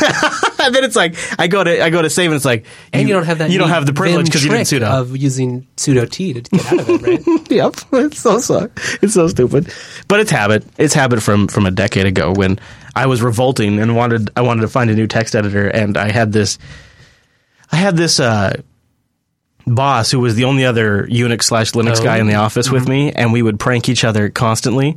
Um, and so I remember like I had replaced Vim like when he would use when he would use VI, it would echo like Bruce stinks or something like that on there. Bruce is a monkey Nice. on the. Or, and we did things like we'd set up cron jobs to send system wide messages uh, on the hour, so every user logged into the system would see Bruce smells like a monkey and things like that. Like we'd mess around with each other, and I remember Nano was sort of the prank we would use. Like to we'd set up an alias to so things would run, launch in, in Nano or whatever. Like there was all these. So I think that's where it started, and then it just sort of became. Because I got pranked, I think I just stuck Yeah. with it. He's just like, well, I'm not going to let this screw this. I'm not, I'm not going to let this defeat me. I defeat will me. use this editor. yes, exactly. I mean, it is a fun editor. and then now here I am years later, and I'm getting crap from the internet. it's like, okay, but you guys Well, don't that's how a lot of stories end. So uh, I just pasted you a, a command you can run, which shows the most popular ten commands in your Bash history. oh, that's a great one. And and for me, the top five. Number one is ls by a factor of two above the next thing that I've ever run, which is cd, right? so ls and cd, and then sudo, which is not unreasonable on Ubuntu where you don't get a root account by default. Yeah. And then the next one is my editor of choice, which I'm not going to name because I'll just get hate. Ah. Um, and then there's other stuff after that. But yeah, ls and cd and sudo, they seem like reasonable things to have at the top of your list. So I, th- I think you should say, and we we can debunk a myth here. Well, I'll go I first. should tell you- My, tell you my, my, my favourite editor is Nano. on the Yeah, same here. Oh, Yeah, were you guys? Were you, you guys? fourth Dang. command Were you here Nano. earlier in the show where I admitted to getting crap for the last two I- weeks because I used I- Nano? I heard you mention it, and I wasn't here to back you up, but I've been using Nano forever, and this is this is mostly because the first Unix system I used, uh, Pine was the email Yes, client, yes. and consequently Pico was the Oh editor. my God, so Pico, yes. hard hard co- and Nano is a Pico clone, so hard coded into my DNA. Is all the key bindings for Nano, and I knew that. I knew all there was these a reason I liked you, Martin. that must be it. and I all these about people that say that you know Vim and Vi it's so powerful, and you, there's all these key bindings. Well, there's all these key bindings in Nano as well, um, and if you know them, it's just as just as fast and productive. I love you. That is amazing. I forgot about Pico and that absolutely and Pine. Yes. Yes. All right. So is it Nano for you too, Popey? Then I take it. I. Uh, I. Yep. All right. Wow. Now JDA, I think I saw that go by. Uh, you also use Nano. Yes, I also use Nano, and I'll say as a visually impaired Linux user, um, yeah, I'm low. So it just it's it's a lot more user friendly when you're zoomed in to a pretty high degree on a monitor than the uh, alternatives out there. And just as someone who's tried all the different ones, in an accessibility standpoint, Nano takes the cake. And I just wanted to throw my two cents in there. I can't believe we started the show out with me admitting to all the crap I was getting. And uh, uh, Ben, you use Nano as well. Yeah, man. Look at you. And Nobody uh, stood up. Nobody Yes, said anything. Club Nano. There we go. Yeah. A wrong You has see, been guys, righted. Wait a minute. you see, guys, I am visually impaired too. I have to wear glasses because I have astigmatism and light problem. And truthfully, I just got to use Nano because of my sight and because. You know, I also have autism, so it's kind of hard for me to wrap my head around other editors. so, Dude, you yeah. don't have to justify it. Just embrace it. That's You're right. A nano I love user. the Nano. It's fine. Here's some funny follow up from that Nano Users Unite episode. Since episode 170 weeks ago, I'm still getting emails and trickle tweets about other Nano users who are coming out in their love for Nano. We truly have united, which is, I don't know what that is. It's funny, if nothing else, I guess. I. I don't know. I don't. It's like uh, I, I'm not sure. We need now. We need to support some sort. We need to form like some sort of support group. I guess, right? All right, well, that brings us to the end. I hope this wasn't your first experience for the Unplugged program, because this is not how this show normally goes. I don't normally have a, a fireplace behind me. If you're listening, I have a fireplace behind me. I don't normally have presents in the studio. We don't normally play clips of our own show. It's not really how this show. Actually, coming.